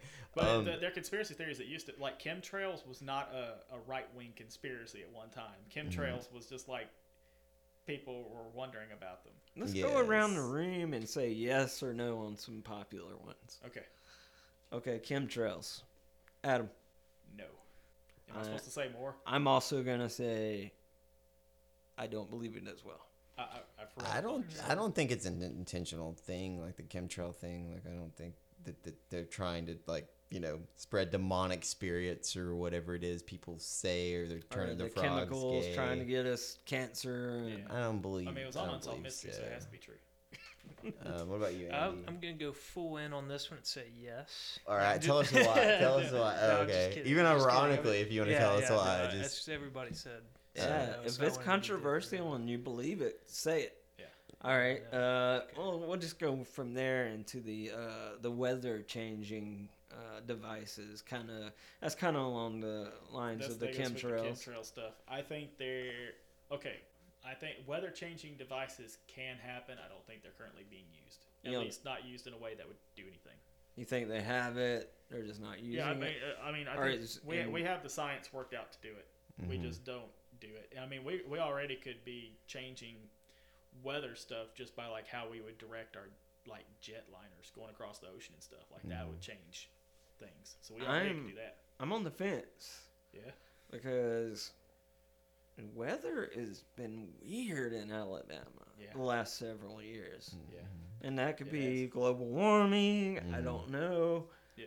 But it's Yeah, been ca- a lot of weird, weird things in the True. sky, weird cloud patterns, and I don't know. I can't Ca- ever get anything done outside. How about you guys? Sorry. Uh, oh, sorry. No, uh, it's fine. I, I do think it's in the realm of possibility, like because there's so much, you know, as far as uh, advancements go that we don't know about that they that people don't want us to know about, like the general public.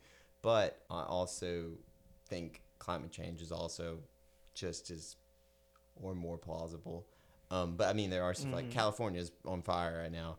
You know, like we have extreme temperatures and we have extreme temperature changes, and why that's happening is why I'm not a science major when I'm discussing this. But uh, I, I, mean, do believe in it's climate entirely change. possible. I I definitely believe in that. That's Adam saying that. Adam Yeah, I don't really consider climate change a conspiracy though. No, Yeah. Oh, I was just putting that in there I think it's, Yeah, since you since you mentioned. it. since I mentioned it. I think it's possible. Like, I just think like if if we could really change the climate, I mean, like why why wouldn't we have done that? You know, like why why wouldn't we Yeah, have but like, already like like, weather I mean, stuff. yeah, I mean, like I think I feel like our weather would have would have been like less crazy. It would have been more stable. Like our weather would be more stable if we could change the weather, right? I mean, I don't know how you feel about this, but um, I think the general uh, opinion on that is to create fear and hysteria.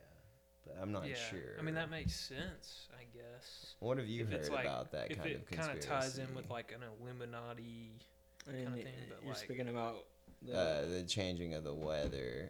like would it be used to like create Well, why would they do fear that? And I think they would use it. I hope. I look for the best in people. Mm-hmm. I hope that they are coming up with it for countries that have major droughts.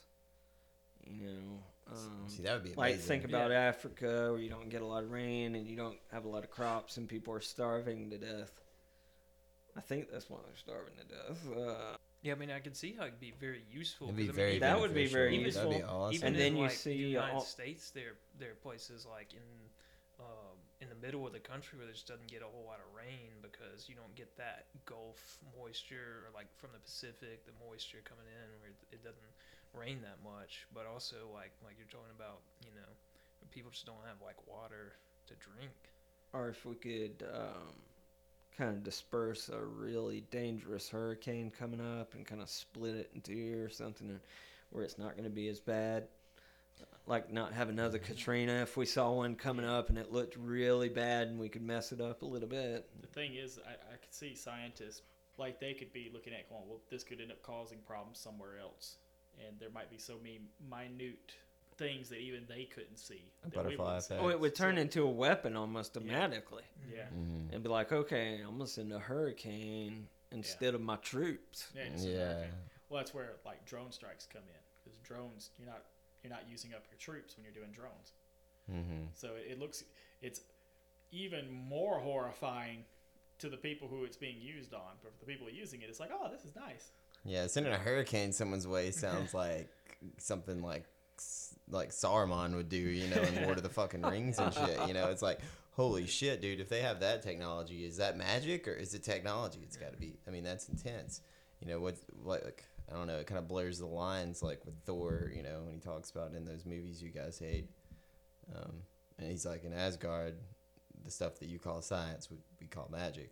I don't know. That's that's an interesting concept. I haven't really thought about um, is people being able to manipulate the weather. But there are a lot of good things that could happen.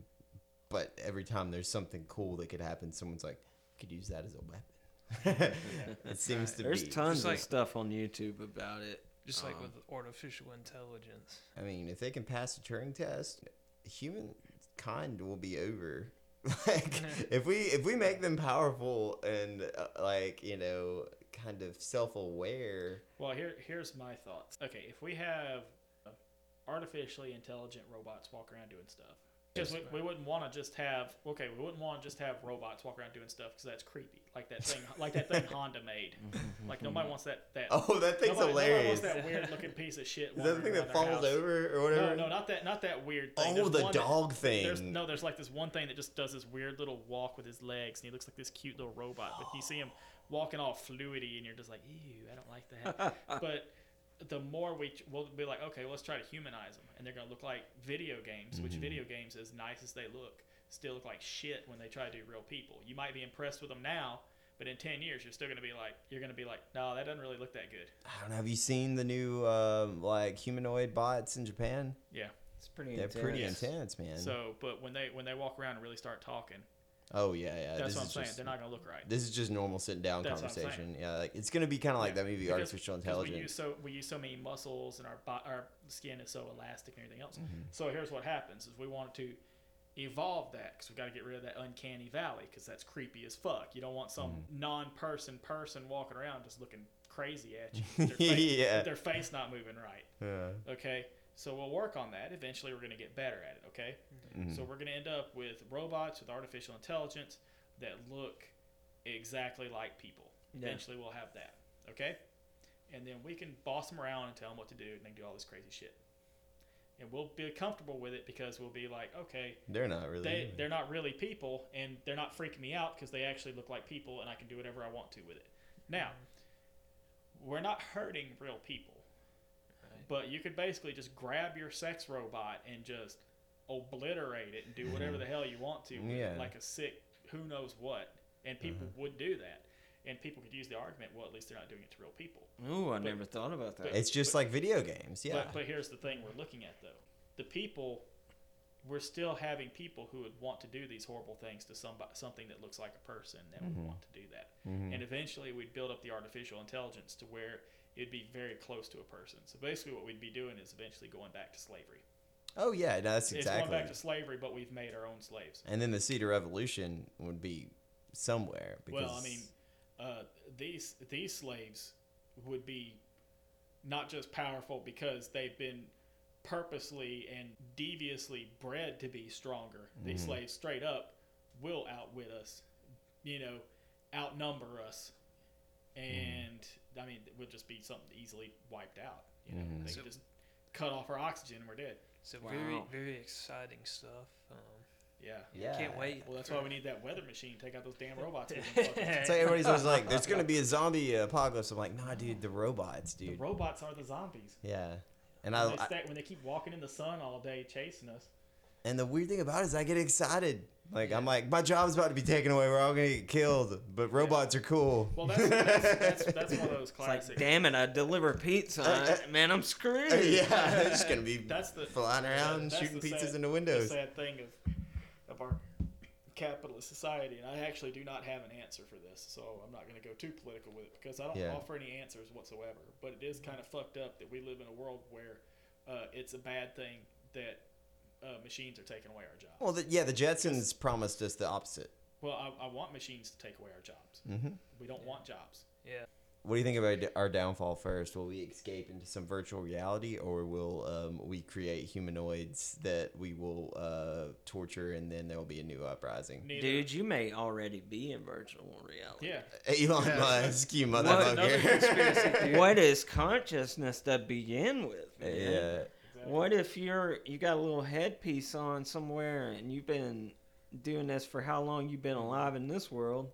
When you die, you wake up and they go, "How was it?" And you're like, "Whoa, oh my god, what?" I would have been like, it fucking sucks. Play like some good music. Like, um, That's another conspiracy theory. That's um The whole Matrix Yeah. thing and everything that goes along with that. Are, are you a simulation? it's simulation theory, Yeah. right? Mhm. Yeah, that's Well, there's also the people who walk around and they think that there was variations of it before, but it it has become more specific since the Truman Show, where there's people who walk around and they think they're living in a TV show.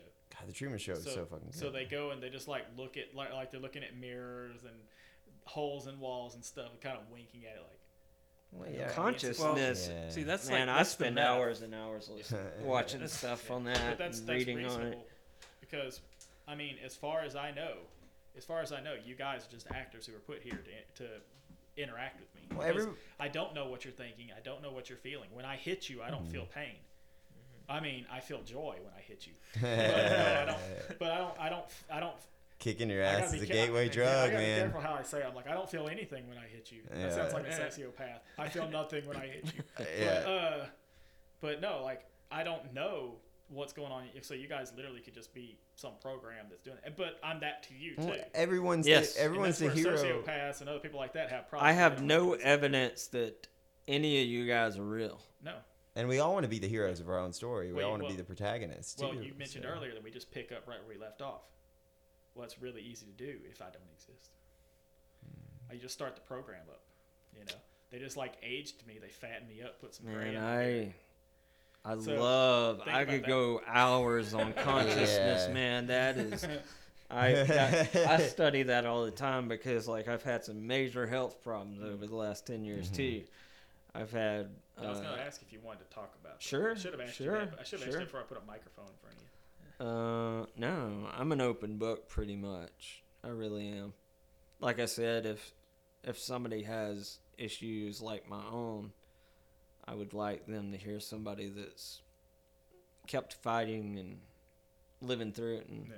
still feeling good about life. Um, yeah, I had a heart attack in 2009, 2010 Mm.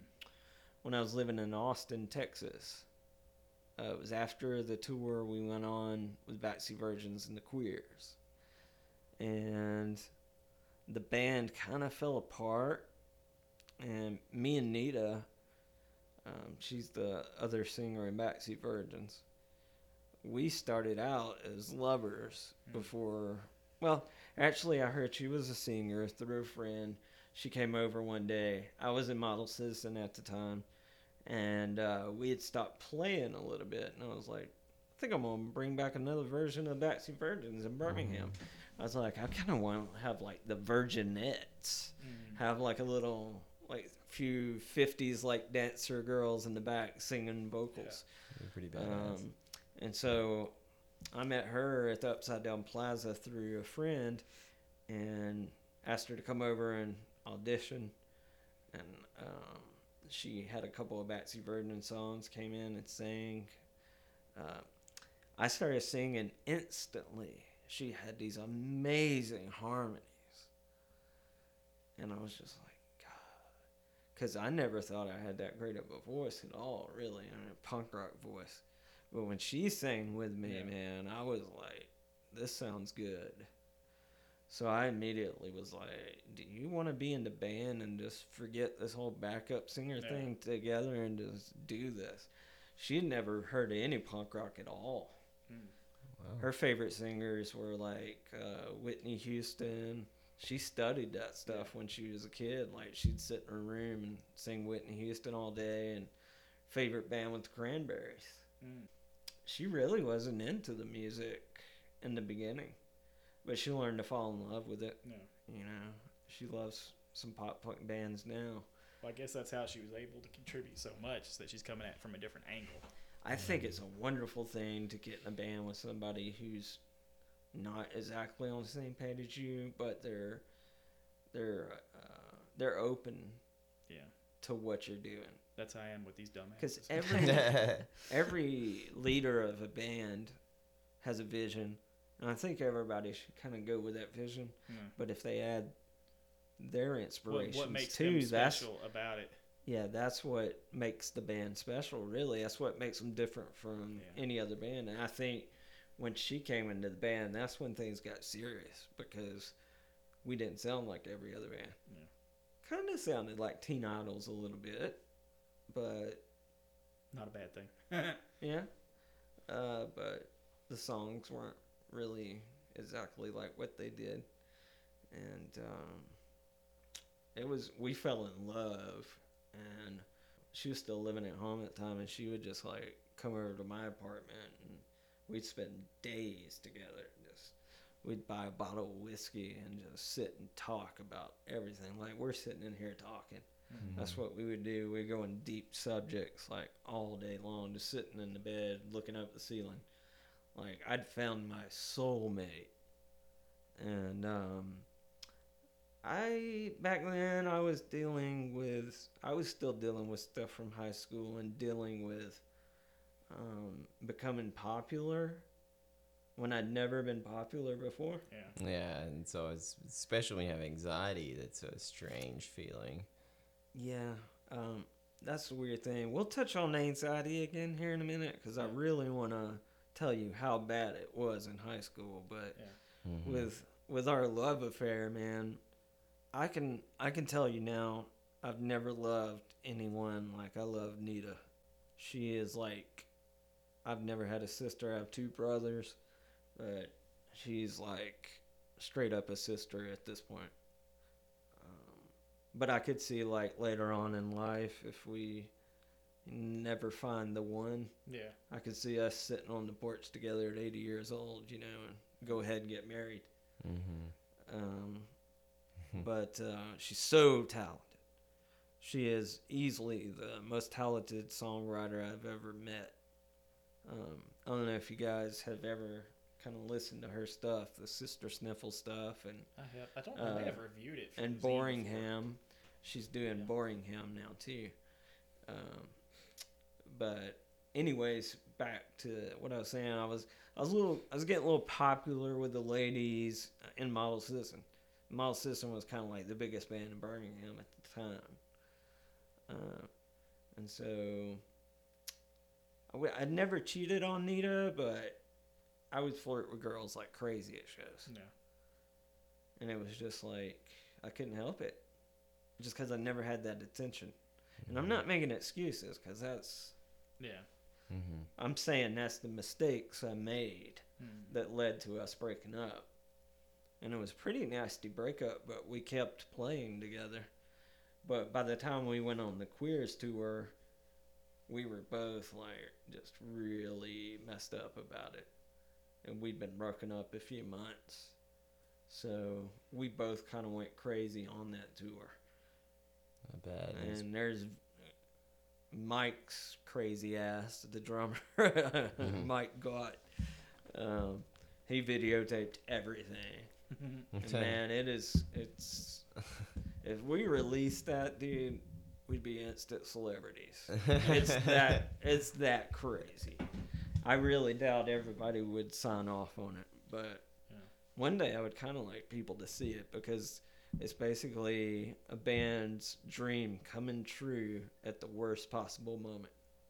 Yeah. Um, so when we came back from tour, the band was never quite the same after that. No. So that was super crazy emotional with the breakup and and the tour and everything. And so back in the day before like online dating became really dangerous, Mhm. in the beginning it was kind of innocent. Yeah. And um, so after we broke up, I met this girl from um, Dallas, Texas, and I just needed to get out. Mhm. So we'd known each other for a couple of months, and we uh, she was gonna move to Austin, so um, I was like, "Fuck it, I'm gonna move to Austin with you." I flew her out to see me in Birmingham twice. I saw her twice, and then we moved in together in Austin. And that was in 2008, like right after the tour. And um, when I got there, running away from your problems does nothing. Because once I got there, I was horrible to her. Like, I just sat there and got wasted every night. We never explored Austin, never went. I mean, occasionally, like, South uh, Southwest, we go see some bands and stuff. But, I mean, she was a she was a good girl to me, you know? And, uh, I don't know, it's just, it didn't work out. And I was, I was drinking heavy, heavy, heavy we're talking about like Steel Reserves. You know, you ever have one of those beers? Like Oh yeah, the next morning is the worst part of it. When in The Ramo- Texas, The like Ramones made advertisements for them. they did. did? They did. Yes, they did. I've seen that. that was a really cool thing. Thanks for lightening the mood there. There. Um, They tear my asshole up. That's what they. The Used But- Ramones? uh, no, the Steel Reserves, man. I couldn't stomach them, but yeah, it's they were like two or three more percent more alcohol in Texas. Like you could get them really strong there. Oh wow. and I'd drink like a 12 pack of them a night. Right after work, I would come home and do that and smoke like two packs of cigarettes. And we had this amazing apartment where on on the balcony you could see downtown Austin and the interstate was just right there. And I'd call up all my punk rock friends, my heroes and stuff that mm-hmm. I'd had phone numbers to, and I'd just call them like talk to them for hours, boring the shit out of them because I'm wasted. You know? telling them the same stories over and over. But they were so cool to me, you know. They would sit there and listen. Like I'd love to call out like Perry Travolta from the Travoltas, Kepi Ghoulie, um, wow. Pat Termite from the Beatnik Termites. Man, I'd call him and Dave Parasite. We just talked for hours all night long. Me wasted. Uh, the guys from Teenage Bottlerocket Uh-huh. and um, those guys were just so cool to they knew what was up with me at the time though. Yeah. and um, so i started having these pains in my back. It felt like i had pulled a muscle like left shoulder mid back. And you'd even like mess with the muscles. You'd be like man okay the muscle's sore. So i thought i'd just like pulled a muscle and we'd visited nashville um, because we were going to move there from Austin, and just all of a sudden I had this crazy pain, like the pain was really bad, and I started like not being able to breathe, and I pulled over, and I never went to the hospital for that, so I don't know if that was a heart attack or what, and then it just started like being a constant thing all the time, so I just kept drinking, kept mm. smoking to keep the pain away. Mm-hmm. And then uh, one night in Austin, I called Nita and I was like, I think I'm going to have a heart attack. next day, Mm. uh, I woke up having those severe chest pains. I stood up, and the room started spinning completely crazy, and uh, I had to sit back down. And my girlfriend was at work, so it was just me in the apartment. We barely had a signal on the cell phones, so I had to call nine one one like five or six times just to be able to get through. And uh, but you could feel yourself fading. I knew I was about to die.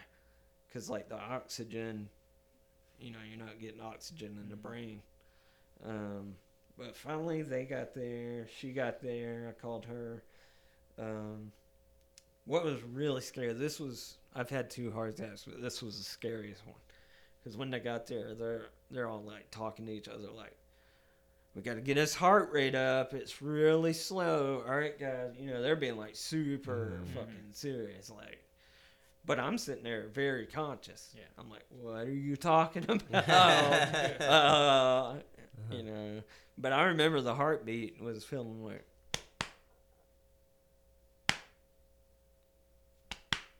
you know, just barely Yeah. going.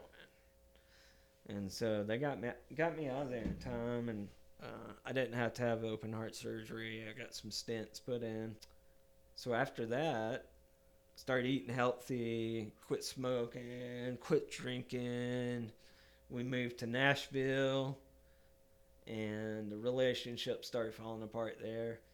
So I started drinking, smoking, and uh, we broke up and moved to Anniston, back home uh, for a while to decide what my next move was going to be, and that's when I had my second heart attack there.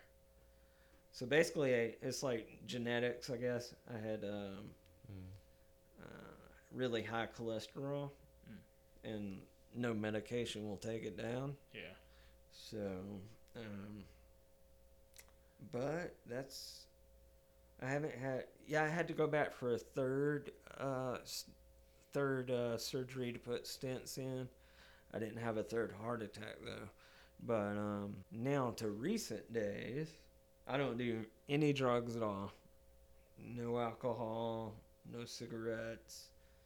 I've been clean off of everything for about five years. Around That's five years. Yeah. That's good.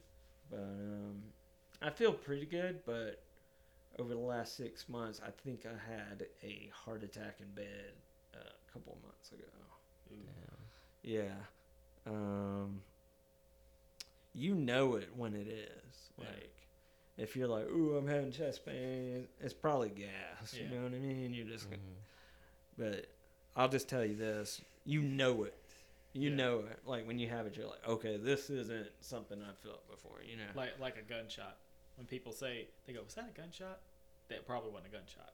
I've when you never hear been it. shot, but When usually when you hear a gunshot, it's like That was a that gunshot. was a gunshot. But if it's like firecracker or something, like, right, you're yeah, that? automatically you're like, yeah, this is a heart attack. yeah, This isn't like, ooh, I got some pain in my shoulder. Yeah, maybe it's this. You know, it's like this. I'm having a heart attack, and so, but I carry nitroglycerin with me at all times, and That's uh, good. So that's kind of where I'm at right now. Is like, I've been fighting all of these demons for ten years, and now that I'm really sober and kind of got my life together, I'm wanting to put out as much music and anything as I possibly can. Um, I want to create podcasts. I want to do YouTube shows because I know my time here is very limited. Well, you know you have at least uh, three ridiculous people to uh, join you in whatever ventures. Yeah, Yeah. And people people are great, man. People reach out to me every once in a while um, with crazy ideas of reforming twelve thirteen or uh, putting out an album. You know, there's some really great people that I've met. I'm sorry I'm tackling these really serious things, but uh, I've really been thinking about death lately. And not to bring this down, it's just like yeah, when you're faced with that, like you can't have two heart attacks and possibly a third Mhm. without starting to think like seriously about how it's going to be, Yeah. Yeah. how death is really going to be. Mhm. So I've just been studying on YouTube all these like people that have died and came back alive. Um, I'm not a religious man, but I think it's very possible that some sort of consciousness continues.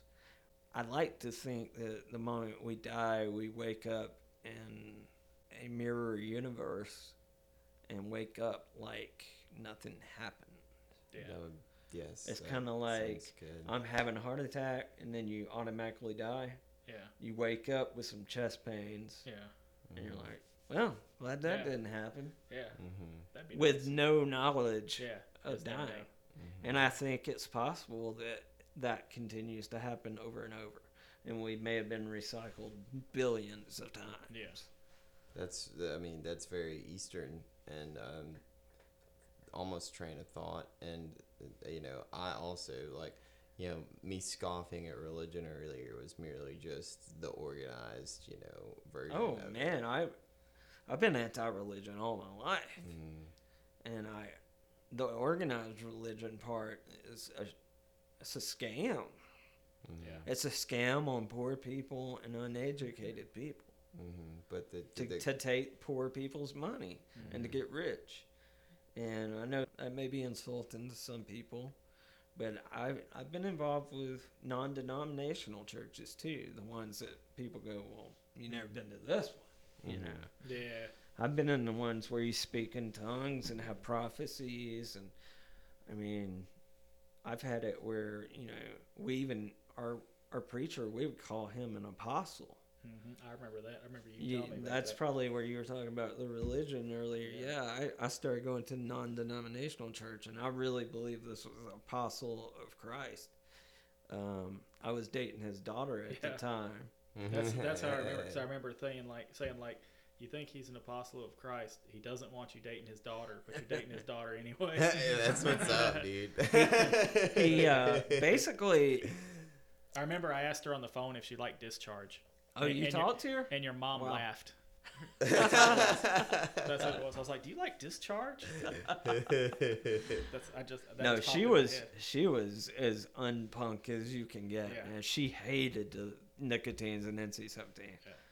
But um, she was the worst girlfriend I ever had. She Well, I could just imagine. we Yeah. never saw each other Yeah. because she really she also bought into the thing. I mean, it's her father.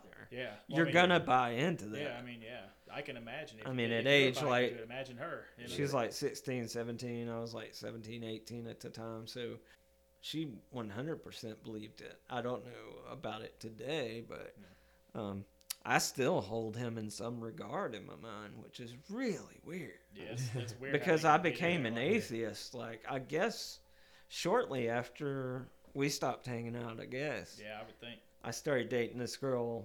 Yeah, around 12, 13, I became an atheist. Yeah, and uh, look back on it, on everything, I was just like, whatever.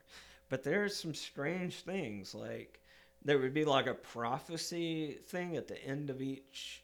I mean, we'd be in church for four hours. Yeah. Like this was a long Mhm. Sunday church thing. Yeah, when like every a week. 10 a.m. Here's a croissant and like be I out mean, of here by 10 a.m. we'd come 11. in and we would dance and play music. Mhm. Like me and my brother Ryan were in the church band. Mhm. Like I'd play bass, they'd play like the music over the PA, and we'd play along to Yeah. it. That's how I learned how to play in bands too. Oh wow!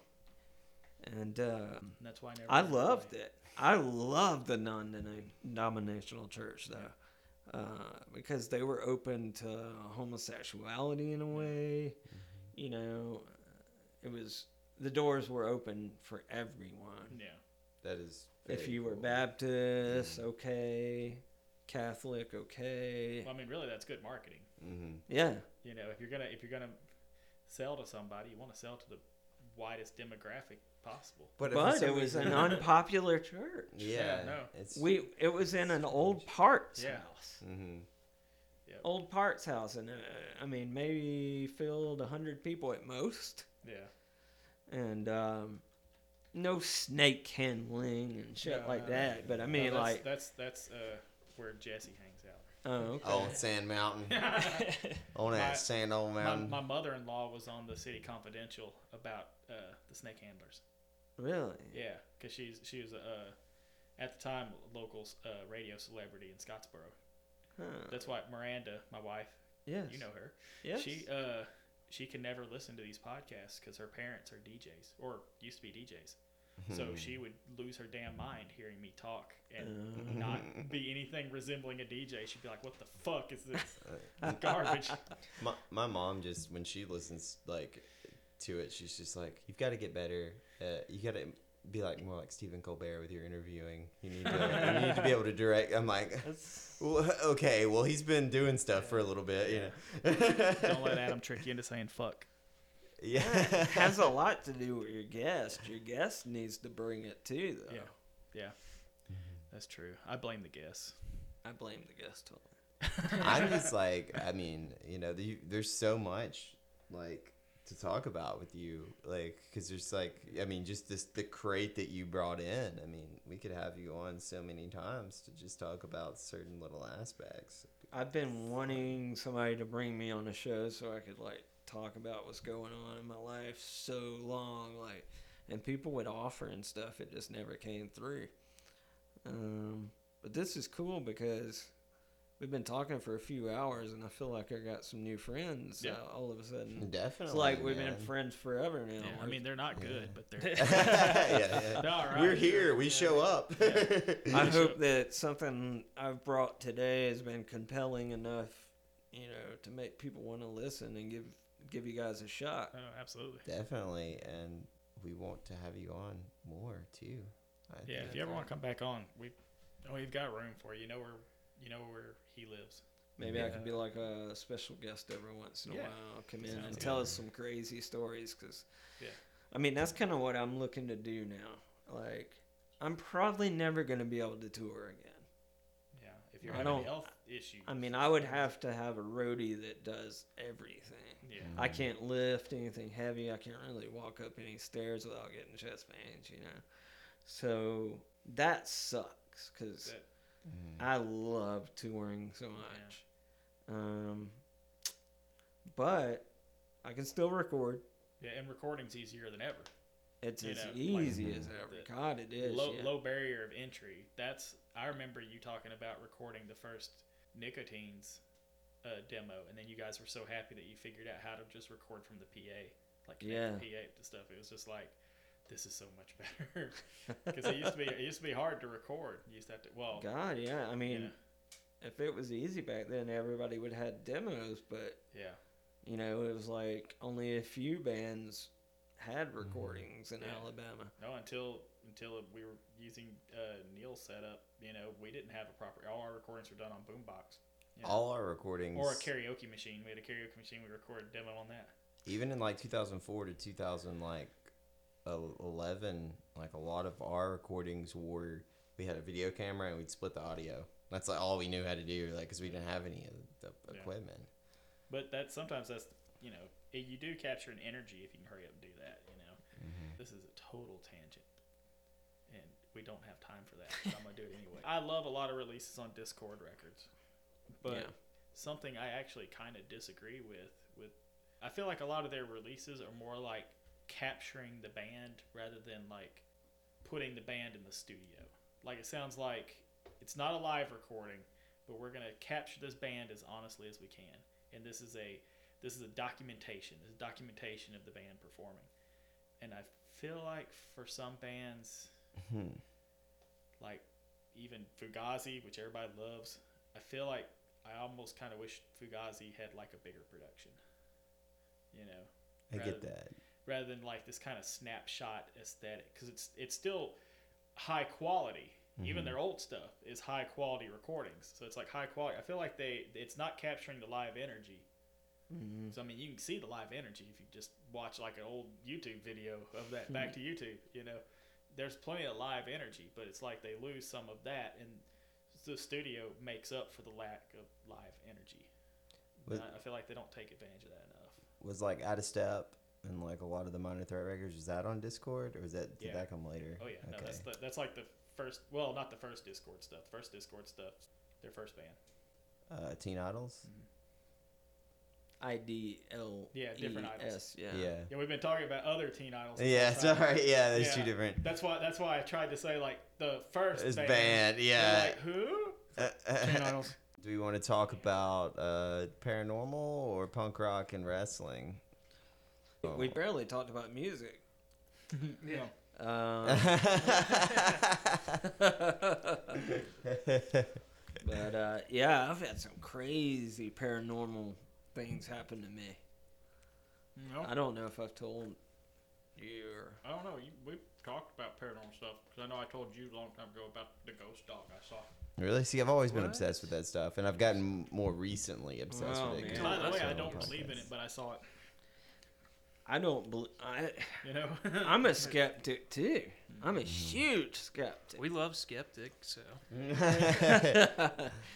Shout out to Skeptic Punk Rock. Fuck yeah! I mean, Um, I'm like half half like Mulder, half Scully. Like I, I want to believe in everything, and I will suspend my fucking yeah, Scully. I will suspend my disbelief when people tell me stories, and I'll also be open minded if I think an experience is happening. Um, what kind of paranormal stuff are we talking about? Never seen any big eye aliens or anything like that. No, all mine have been tiny. no almonds, no eyes, and grays Yeah. or greens. I think that's probably what they look like if they do exist. But the thing is, I don't really think that, uh, like the what's it called, the Fermi paradox. If aliens exist, why haven't we seen them yet? You know? right. And like, even if there is uh, a race so advanced that they're able uh, to travel at fast speeds, Mhm. it would still take them millions of years to get here. Mm-hmm. So their species would be dead out by the So they've either figured out wormholes or time travel or something. Yeah. And everybody talks about the portals and stuff like yeah. that. Wormholes. So I, I kind of lean towards it's not aliens at all.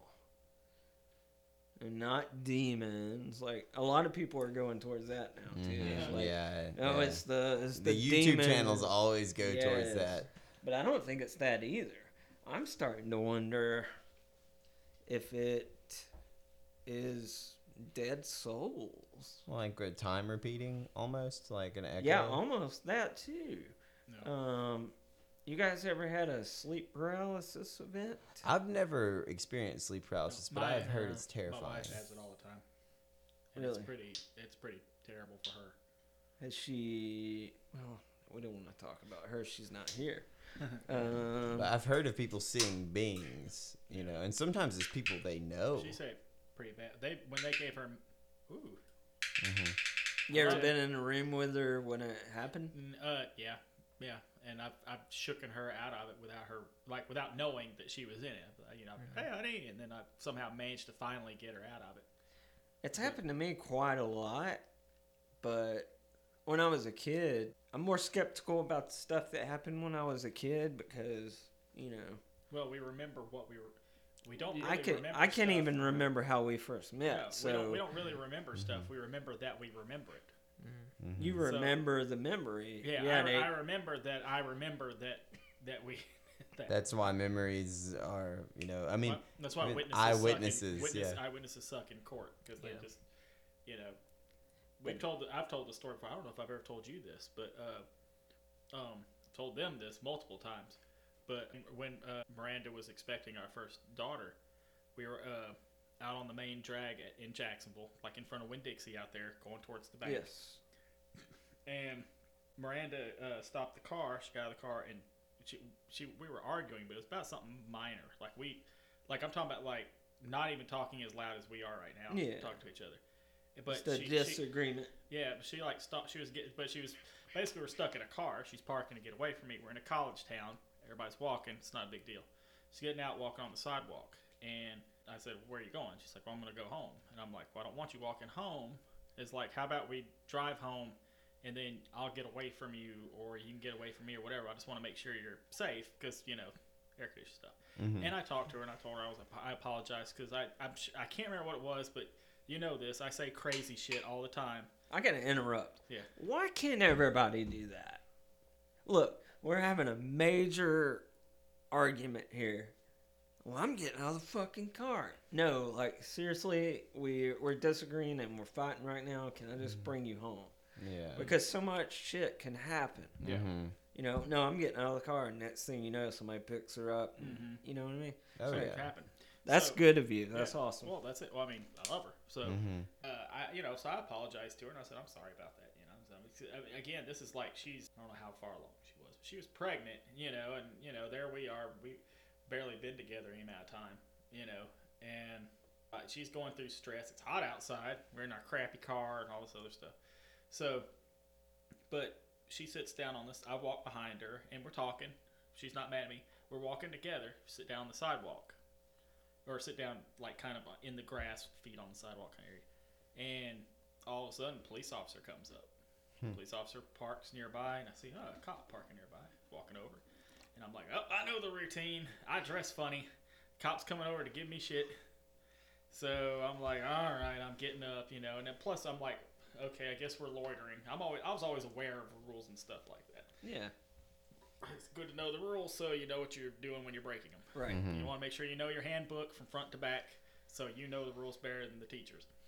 So the cop comes up and he's like, step away from her right now. And I'm like, yes, sir. And step away. And he's like, ma'am, are you okay?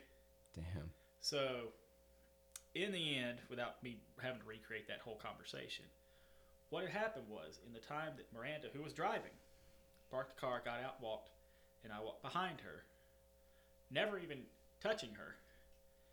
Uh, witnesses across the street had turned into I had dragged her kicking and screaming out of the car by her hair. Wow. There was about eight witnesses who swore they saw that and told the police they saw that. Wow. And you met Miranda. Good luck grabbing her by the hair and doing anything with her that she didn't want. Miranda could have beat both our asses. Dude, easily. you are not a violent person. No, no. I make jokes about it, but yeah, no. But, but so, but I mean, honestly, I'm dead serious. If I had ever tried to lay a finger on Miranda, she could have killed me. She's she's a fighter. She's a scrapper. That's weird. Or she's not now. I mean, you know, she's like mom stuff. But I'm saying, like, you know, back in the days, you know, that's what the wit- the witnesses saw. That cop said, like, maybe you guys don't need to be together. This other stuff. Mm. And it it like it screwed up some of our housing stuff we had going on because the lady who was who was in charge of the housing authority stuff out there came up to the witnesses and they said that and she talked to an officer and the officer said that he had told us to leave town so she had like scrapped all of our paperwork Jesus. so we had to start over from scratch, getting a new home. Oh, I was all this crazy stuff. That's crazy. Mm-hmm. Yeah. I mean, it was nuts because I was just like, like, I mean, it's not even like you could conceive of it being that, but I'm sure one person said they thought they saw it, and then people just mm. turned into that. I mean, I don't think they were lying. I think they Mhm. just thought they, they really thought they, They saw really it. thought that. You don't think it was like because of the way you looked or No. anything. You think it was just I'm sure some somebody might have said something, and then somebody misheard it, and then they all thought they saw it. Yeah, like, wow. oh, I think he was pulling him. Oh, I think he pulled it. Oh yeah, that's what he Mhm. said. Yeah, he was pulling him, Yeah. pulling her by the hair. Yeah, that's what happened. I saw them. They were over there. It's crazy. It was You guys ever heard of Elisa Lam? No. I don't think so. Really? Yeah. That's the most perplexing paranormal event. Well, some people say it's not paranormal. Um, I'm into true crime really a lot Yeah. now too, which is weird. Yeah. Mm-hmm. I've been Uh, watching lots of unsolved mysteries lately. So, uh, you know those little like top 20 weirdest, scariest videos ever released. You ever see that shit on YouTube? Yeah. Um, so I saw this several years back. Um, I think I know what you're talking about. Go on.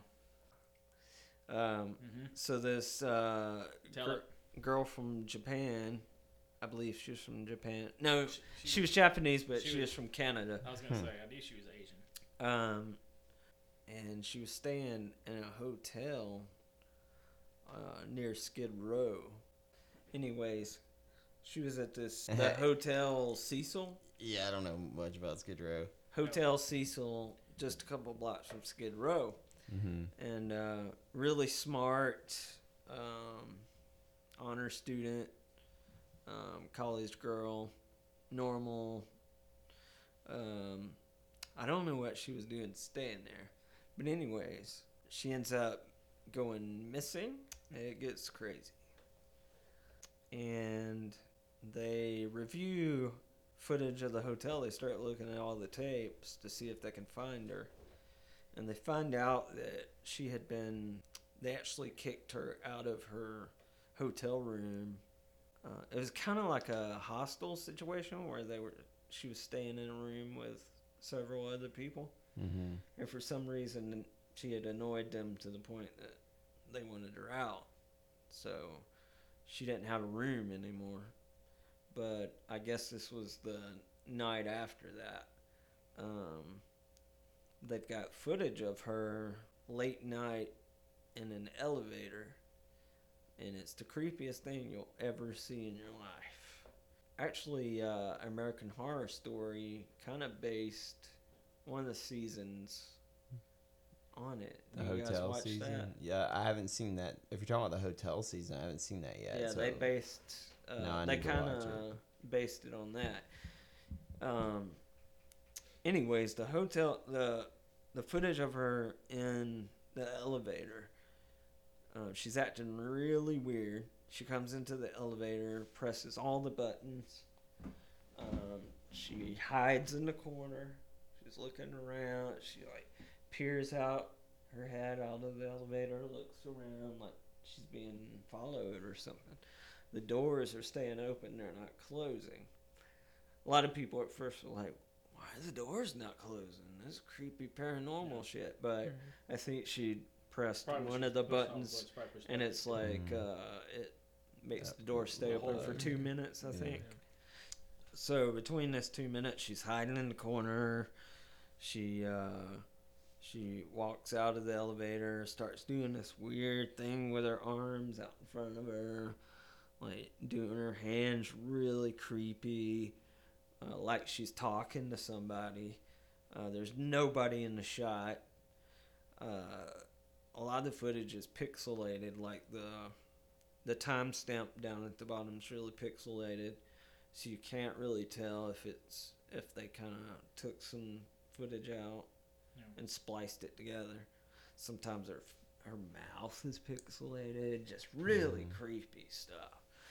Okay, so that's all they got on her, and um, a few days later, uh, people started calling down to the front desk saying that the water was brown and uh, it had a funny taste, you know.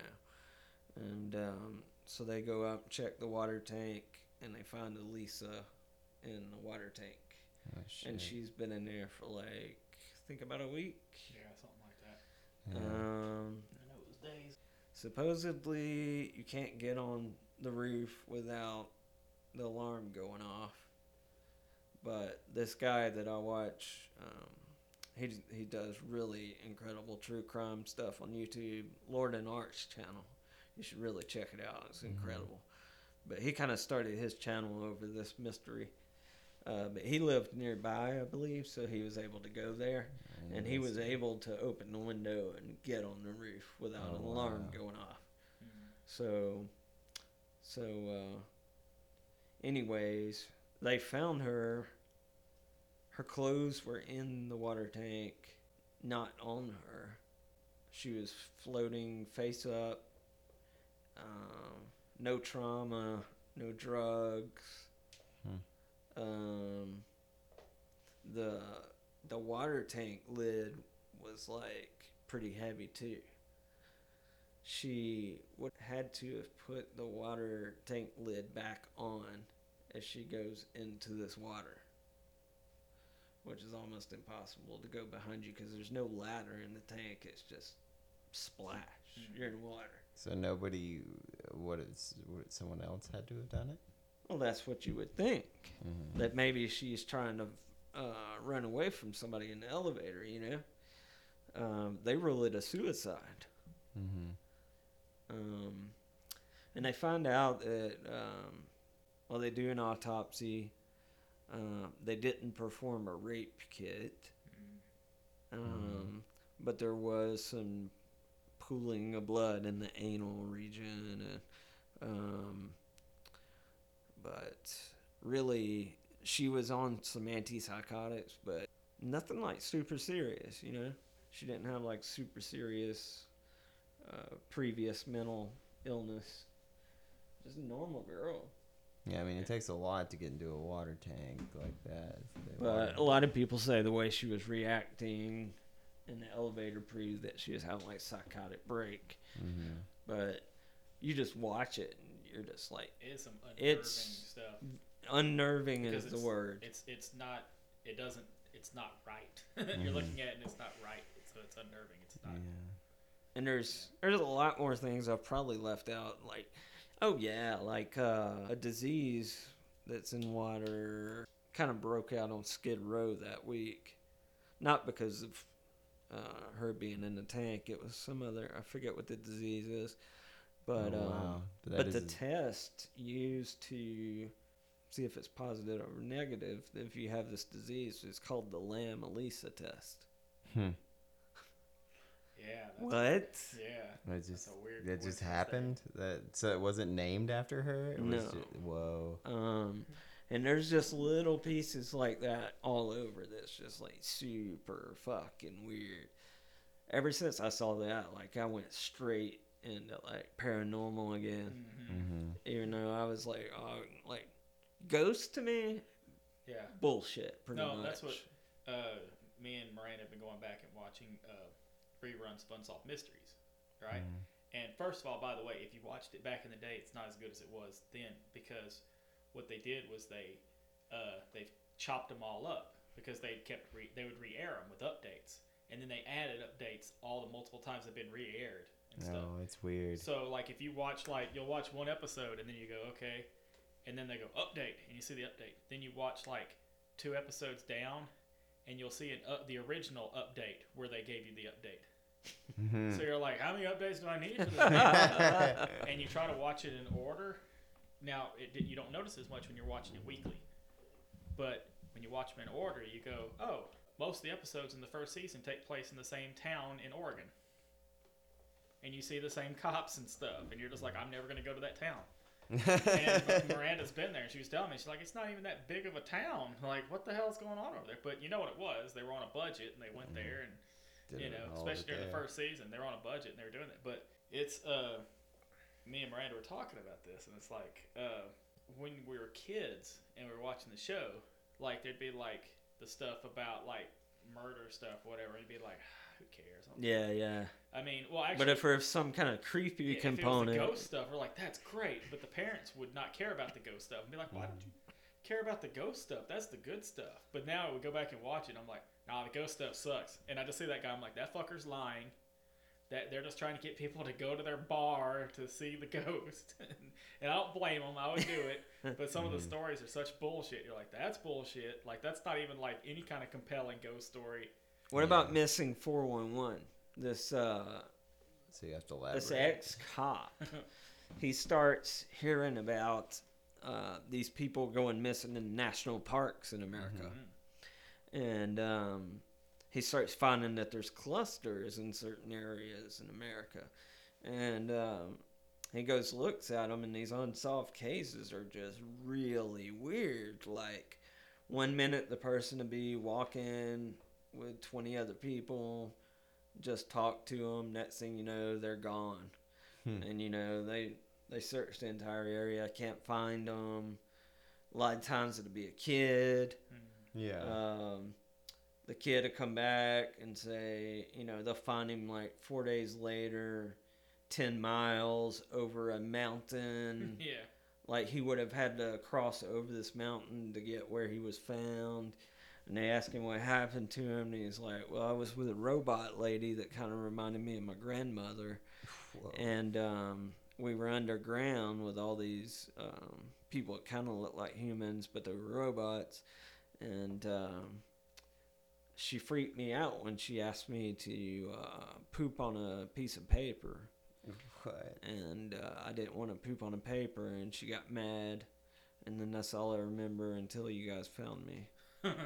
You know that, and it's just story after story of this Yeah. weird fucking shit, Mm-hmm. and uh, yeah, that's pretty creepy too. Yeah, I like pretty that. That is really. I love weird. finding that kind of stuff. yeah. It's I'm wa- incredible. I'm watching the the Lisa, Elisa Lam. How tape right scared now. are you right now? Uh, Yeah. It's pretty tense. She's standing standing at the edge of the elevator right now. I've never heard about the people just. Oh man, you're gonna go down the rabbit hole. Oh, I will. It is. I've spent hundreds of hours. I, I keep going back and forth on it. I'm like, okay, she has psychotic break. Yeah.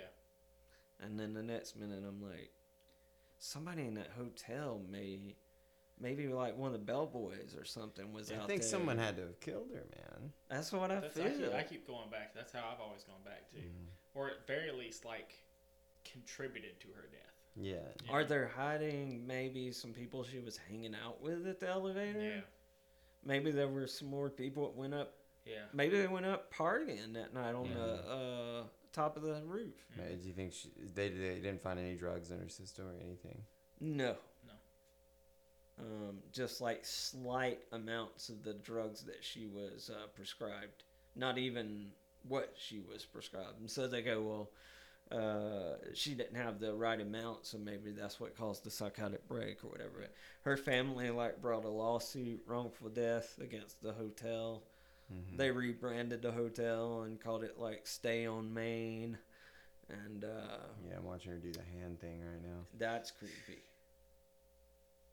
He's getting serious. Yeah, look at that. He's like, oh, you've broken him. Yeah. Well, I mean, stuff like this is like it's unsolved. I mean, there's no. I mean, that those are the ones No, that that's are what I'm saying. That's not that's not some ghost thing. That's like I thought it was kind of ghostly when I first it is saw ghostly it. when you look at it though. It, it's haunting. How about that? That's it's very haunting. Yeah. I mean, it's But second thoughts, I think there might have been a few dudes in, involved with this. Yeah. I agree with you. Yeah. Because um, People don't just wind up in a water, water tank. tank. Oh, here's another creepy fact. About two, three years before this happened, a movie came out with the exact same premise. Hmm. Really? People in a hotel were complaining of uh, brown, dirty water. They found out a girl had been murdered in the water tank above the hotel. Yeah. Wow. There's just like little things like Little that. things. And that LAM ELISA test stuff. It's just fucking weird, man. Yeah, it's really. I love that. fucking love that. Why did the elevator door open back up? But I've been, uh, See, look at that. See, he's he's you got him. that's all you're going to be doing for the next year and a half. I What's bad, what's bad is I knew what part he was talking about. yep. Yep. Open back up. And then the door closes right after she walks out. That's kind of creepy. Yeah. yeah. Um, stays open that whole fucking time, and then the moment she walks out, That close. yeah They were saying okay, like maybe it was the ghost of uh, Richard Ramirez because that's where he stayed Yeah, when- when heard he was the Night Stalker, and uh, notorious for like killers and crimes. There, a lot of women had uh, jumped off uh, windows there before. Really? Yeah, When that, yeah, um, it's lots of crazy history there. What was the name of the hotel again? Hotel Cecil, Hotel Cecil, Hotel, Cecil like with C E C I L. Um, Yeah, any of those old old hotels though, especially in a like a kind of darker, dingier, historic part of town. I mean, those things all have like crazy haunting. You know, there's gonna be dozens of people who died there, and there's gonna be and then the smiley face killers. Yeah.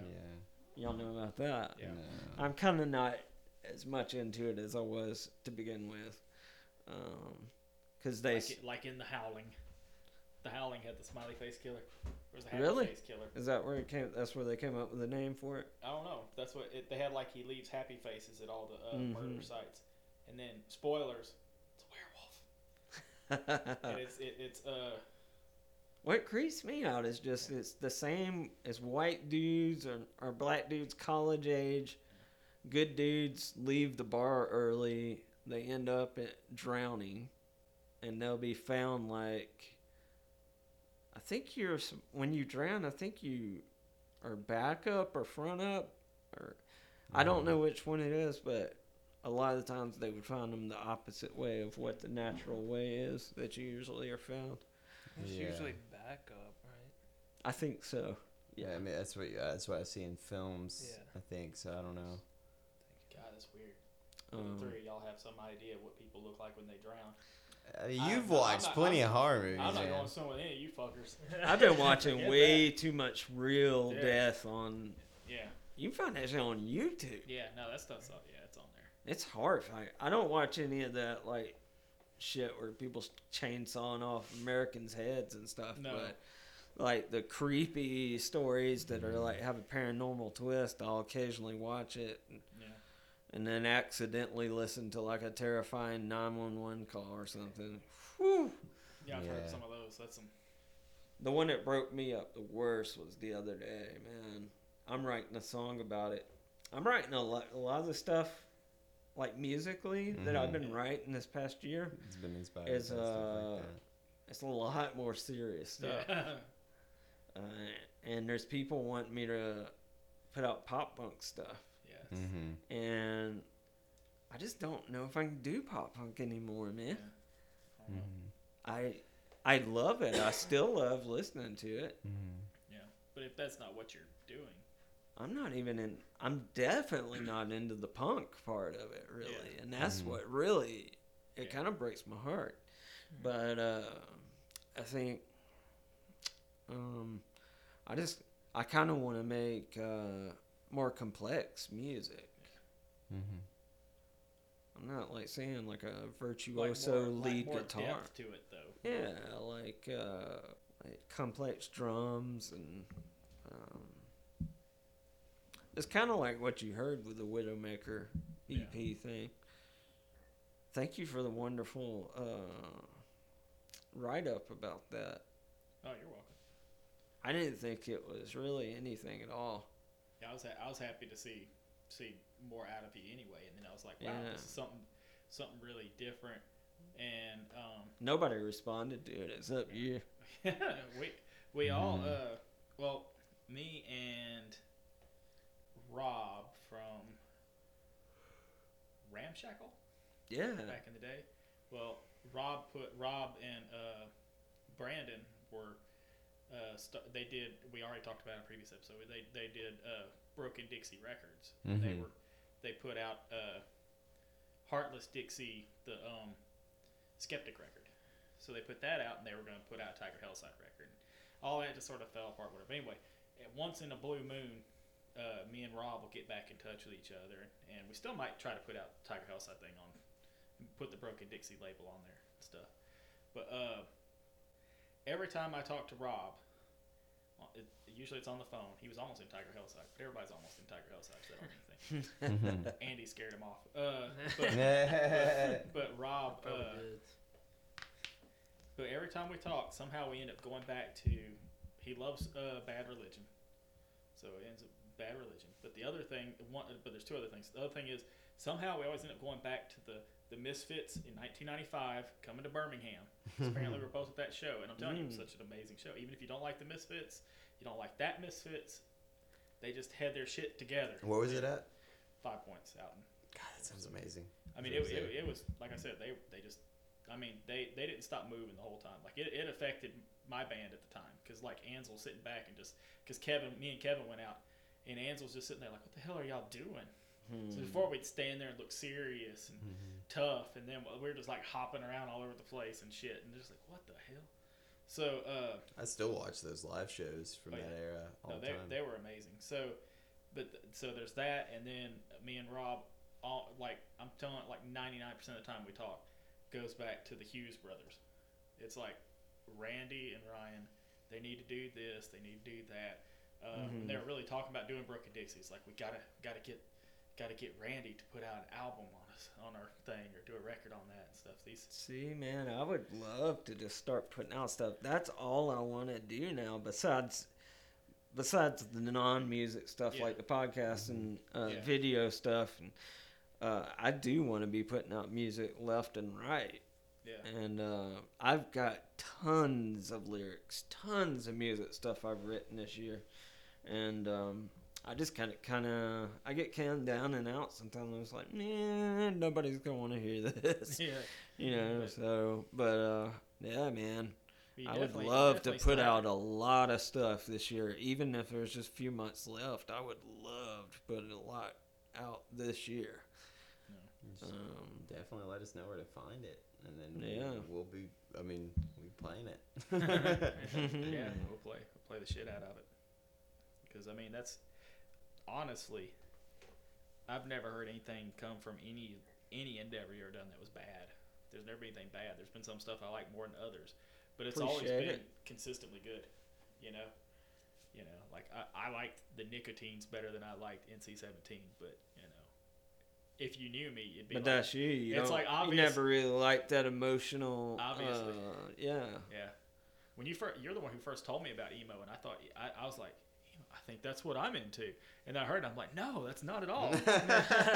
Because in my in my head, emo was going to be like, and of course, everybody who hears is going to be like, that sounds like emo to me, because they're going to think of all the guys in mascara and stuff. Oh, But- when people but- hear on this interview Yeah. that I like that stuff, Yeah. the people that only know me for Backseat Virgins are gonna be like, "What, What? the fuck?" yeah. well, to me, there's not much of a divide But- between stuff like the Get but Up emo- Kids and But like to me, emo, Punks. I picture, uh, I don't know, like somewhere between like, I don't know, like, like the Cure, but rougher.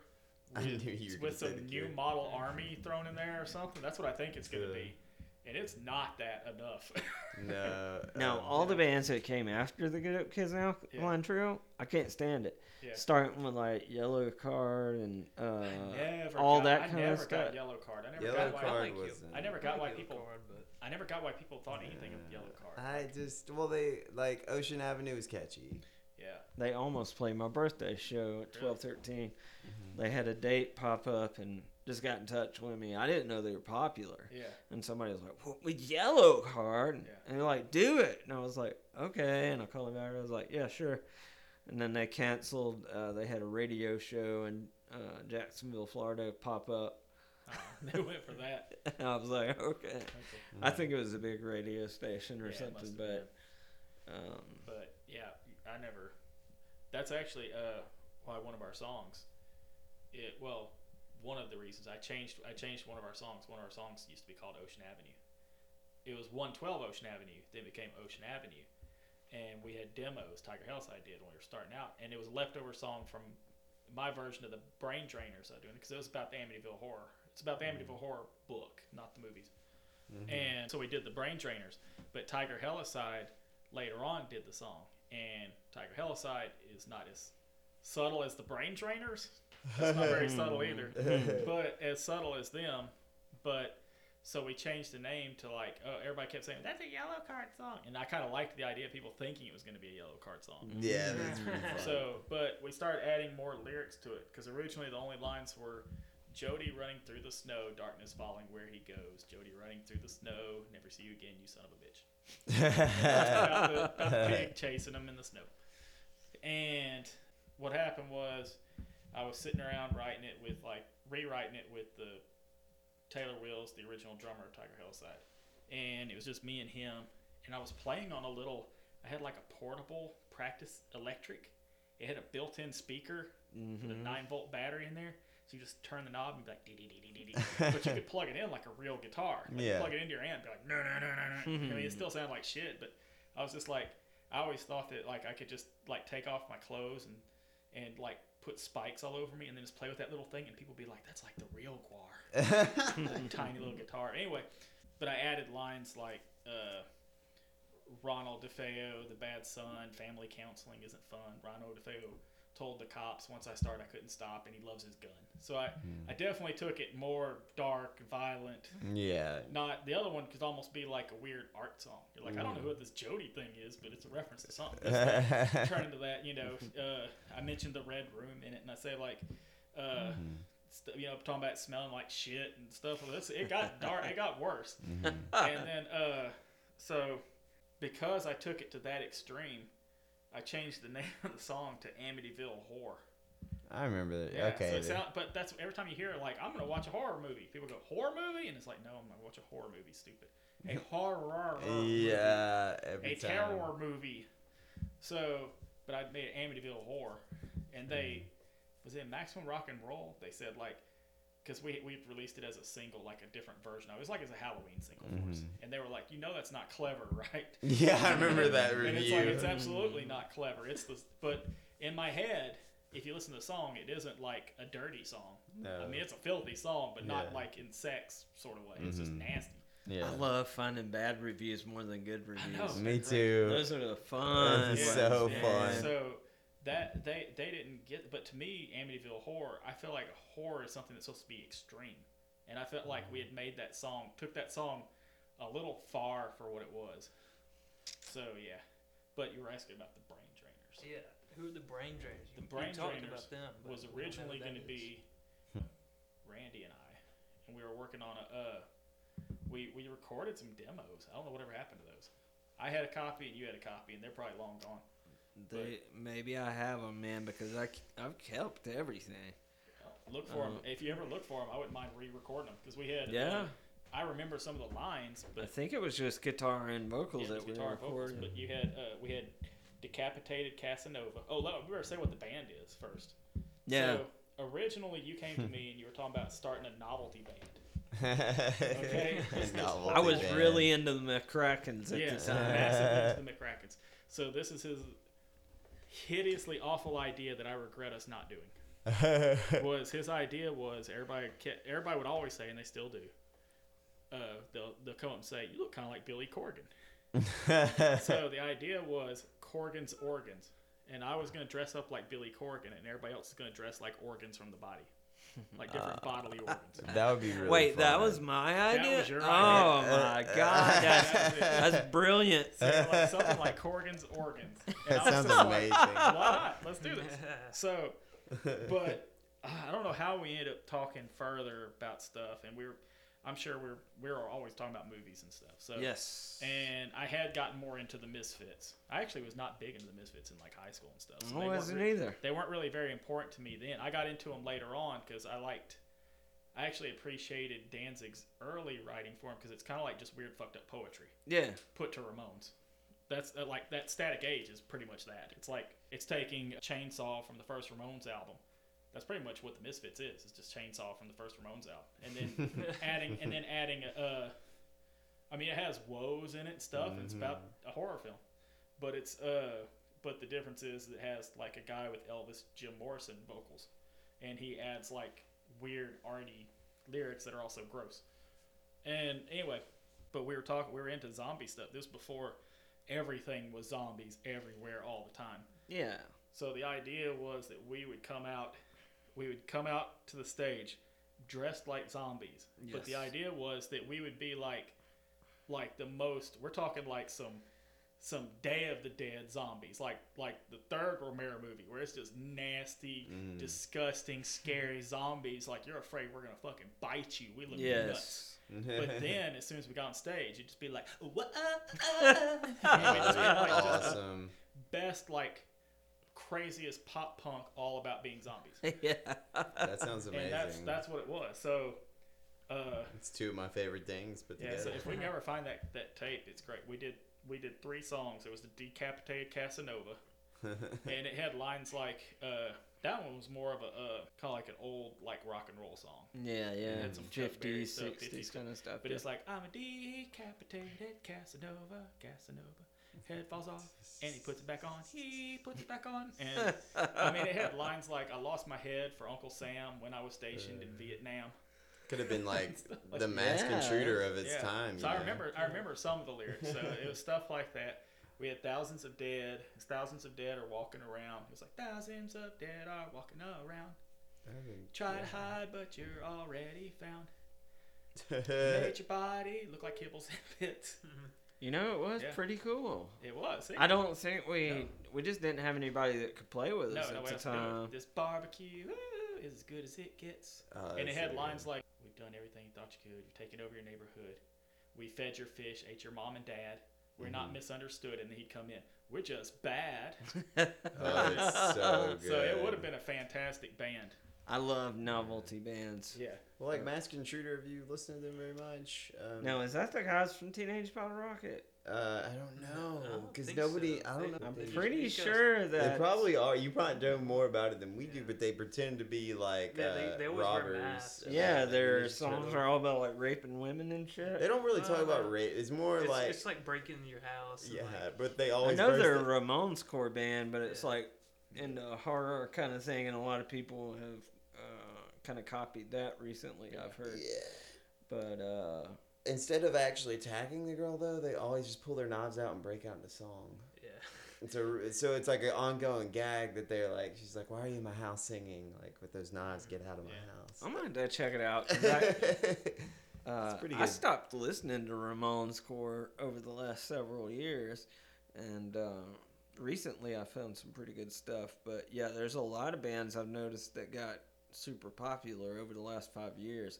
Because when I stopped listening, it Teenage Bottlerocket was kind of it. Besides the older bands that were still playing, like the Queers and Groovie Yeah. Ghoulies, the only band that kind of had made it was them because they went to Fat Records. Mhm. Um, But we I was really close with those guys. We used to talk on the phone every night too. Um, and then Ray's brother died. Uh, the drummer, his twin brother, uh, drug overdose a couple years ago. Never got to say goodbye to the guy. Damn. I booked. I was booking um, the Syndicate Lounge the first. Uh, I guess it was almost the first year before it like became a bar Yeah. where he was actually able to have alcohol. Yeah, we played. We Mhm. played it the first version of it. That you booked us there with Yes. the Go-Go Killers. But with had with who? the Go-Go Killers. Oh yeah, yeah, Mhm. yeah, yeah. Because you yeah. found them on my. You said you found them on my list. That yes. directory thing, but we put. But the problem is, is we didn't know this. We ended up playing against the. We've already talked about this on a previous podcast. Yeah. We ended up playing against Mhm. Skeptic and the They- Coffin Cats at another venue. And Jesse went In to that town. show. Yeah, Jesse went to that show instead of going to see Tiger Helicide. Mhm. And I remember the Go-Go Killers, uh, uh, Alabama Sharp said, "We're the Coffin Cats." Introduced themselves like that. But Well, and I'm not going to talk about it at length, but uh, basically what we did was we gave out free Skeptic records at our show while they were selling the records. At, Oh their show. wow. So that's it. Because what it was, we had that Broken Dixie connection there, Yeah. and, and we didn't realize they were going to be at the same day. And Oh, like Rob gave me a stack of records and like give these out because I want I want because you know Rob didn't care about money. He cared about making a cool product, giving his favorite band like or favorite bands uh uh like vinyl releases because he loved collecting vinyl and just get their music out there. That's all he. That's what he cared about. So that's what he did. But I've already I've already apologized. I've already talked to the I've talked to the skeptic guys again since then. Like sorry I Yeah. did that. But It's easy to get in a feud with people in bands because people are so passionate about their music, yeah. um, and especially people in like their twenties or younger. hmm You can make the slightest mistake by them, and even if you've supported them like through thick and thin, Yeah. boy, sometimes they will not forgive you. Yeah, they'd be like, I, I can't believe you turned on us like that. I've got some crazy enemies over some ridiculous things. Yeah, and it's just weird to me now that I'm like like old, like don't you know almost hit thirty. I I'm can't like, you just called yourself old. There's a couple of fucking forty year olds in here like, well, I'm almost old. well, like I mean, I Son of a just. I can't I can't like Forty year olds fucking old, Yeah. Like- man. We're old. I just can't see getting mad at another band for like even if they like said that my band was terrible, I would just be like, okay, yeah, it's that's just fine. how other band, but What? other people don't think that way. I had a falling out with Teenage Bottlerocket at that show because uh, back then I, um, okay, I have like arthritis too, Mhm. and so uh, after I stopped drinking and stuff because of heart attacks and stuff, I was delivering pizza and stupid ass boss gave me uh, some painkillers, and then that was it. I was like, heaven. Yeah. I was like, I don't hurt, and this is the best high I've ever had in my life. And then that led to me going hardcore on opiates for about two or three years, and uh, lost a lot of friends during that time because I came, I became really uh, flaky uh, about showing up and stuff. Yeah. But just because I didn't go to their show that night, Ray called me and like cursed me out. It's like, dude, we're like brothers, and you're not fucking here at the show, man. Like, you know, uh, Yeah, I was hoping to see you at our show. Yeah, I didn't make it to many. didn't do it. That was at that was at the height of Yeah. my shit But, that was but going at the down. same time, I, I was just like, oh, he didn't show up. Yeah. What a bummer. I lost Dan Sartain over it. Yeah. I booked him in uh, Anniston when I was doing that Caldwell Tavern thing, and I didn't make it out that night, and he got really pissed. Even though the millions of times I booked him Yeah. Mm-hmm. And had great success, but um, Yeah. lost a lot of good friends, man, over over that time period, and I don't. I'm not making any excuses. I just think that uh, people kind of take themselves too seriously. Yeah. I mean, it sucks. I wasn't there for, But- to hang out with them, Yeah. and we get to see each other once, twice a year. Yeah. So I understand, but um, yeah, that sucked. But it's not a. Deal breaker. I mean, life Yeah, it should be. happens, you know. But shit with the independence, that shit's crazy. With the independence. Yeah. Um, that's before I, I was just drinking back then. That's right when I first moved to Birmingham. They'd played 1213 a lot. They'd even done like a pool party out in the middle of nowhere. Uh, I can't even remember what it was. Somewhere in Anniston. The girl from the Teen Idols was like dating Evil at the time. She was there. It was just fucking cool shit. But nobody would ever come see them Yeah. even on like first time they came to Anniston was on the Tuesday, and they killed it. And they were amazing Yeah. I never got why why they're why more people didn't seem to care as much about because like the people who did care around here did care a lot. because you could say like, "Hey, Joey Ramone Yeah. produced their album." Yeah. Joey? Ramone was there. All right, Alright, cool, guys, cool. Strap and Randy. Yeah. You're thanks. listening to Gadzine Gadcast. Yeah. Any final thoughts, uh, Andy? Nope. Any final thoughts, Adam? I'm happy to have Randy here. It's good to see you again, old friend. It's been great to see you. Been great to meet you guys. It's been awesome to meet you, man. and it's uh, been great to get some things off my chest and i would love to come back and do this again and talk about music next time I would love to have you back. Like, I think speaking for all of us, it'd be fantastic. absolutely i look forward to listening to it and hope everybody out there enjoys the episode we'll Definitely. see you next time Vince needs me- medication.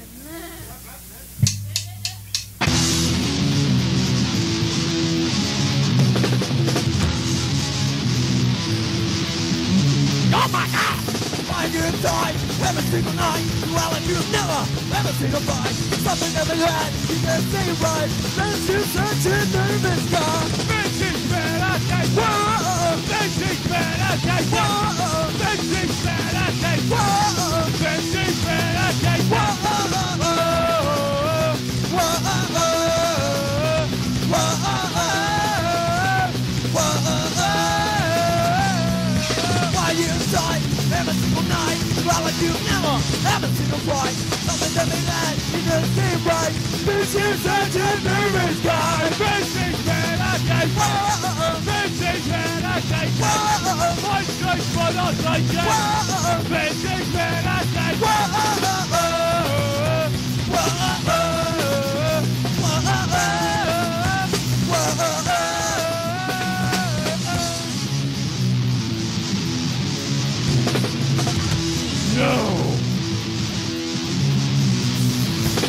you have died every single night. While like you have never, never seen a fight.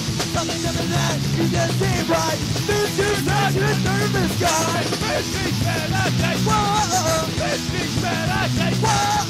This is what I take Whoa. This is what I take Whoa.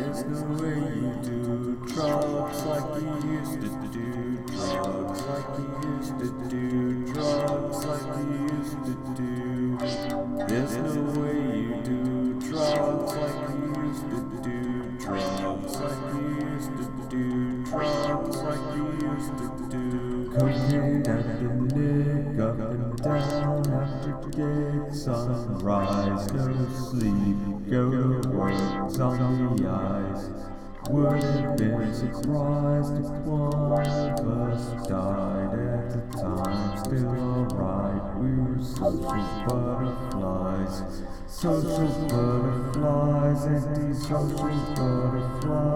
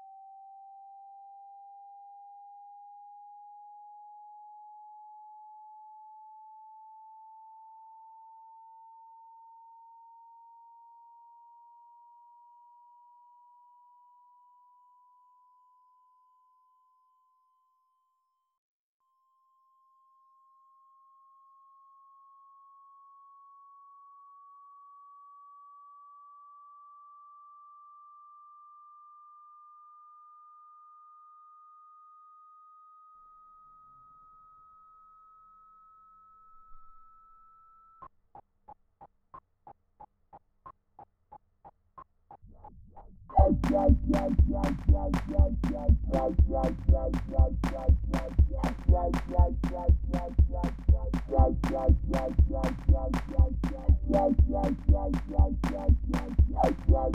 right.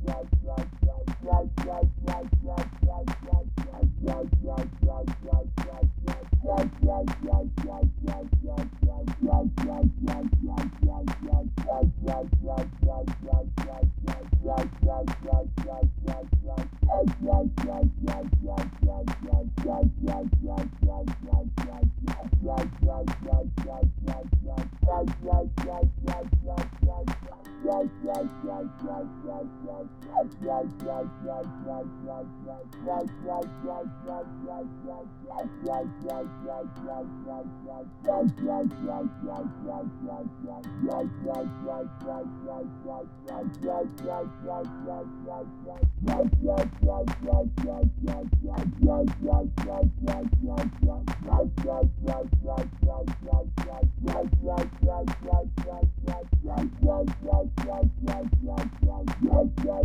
right, right. Yes, yes, yes, yes,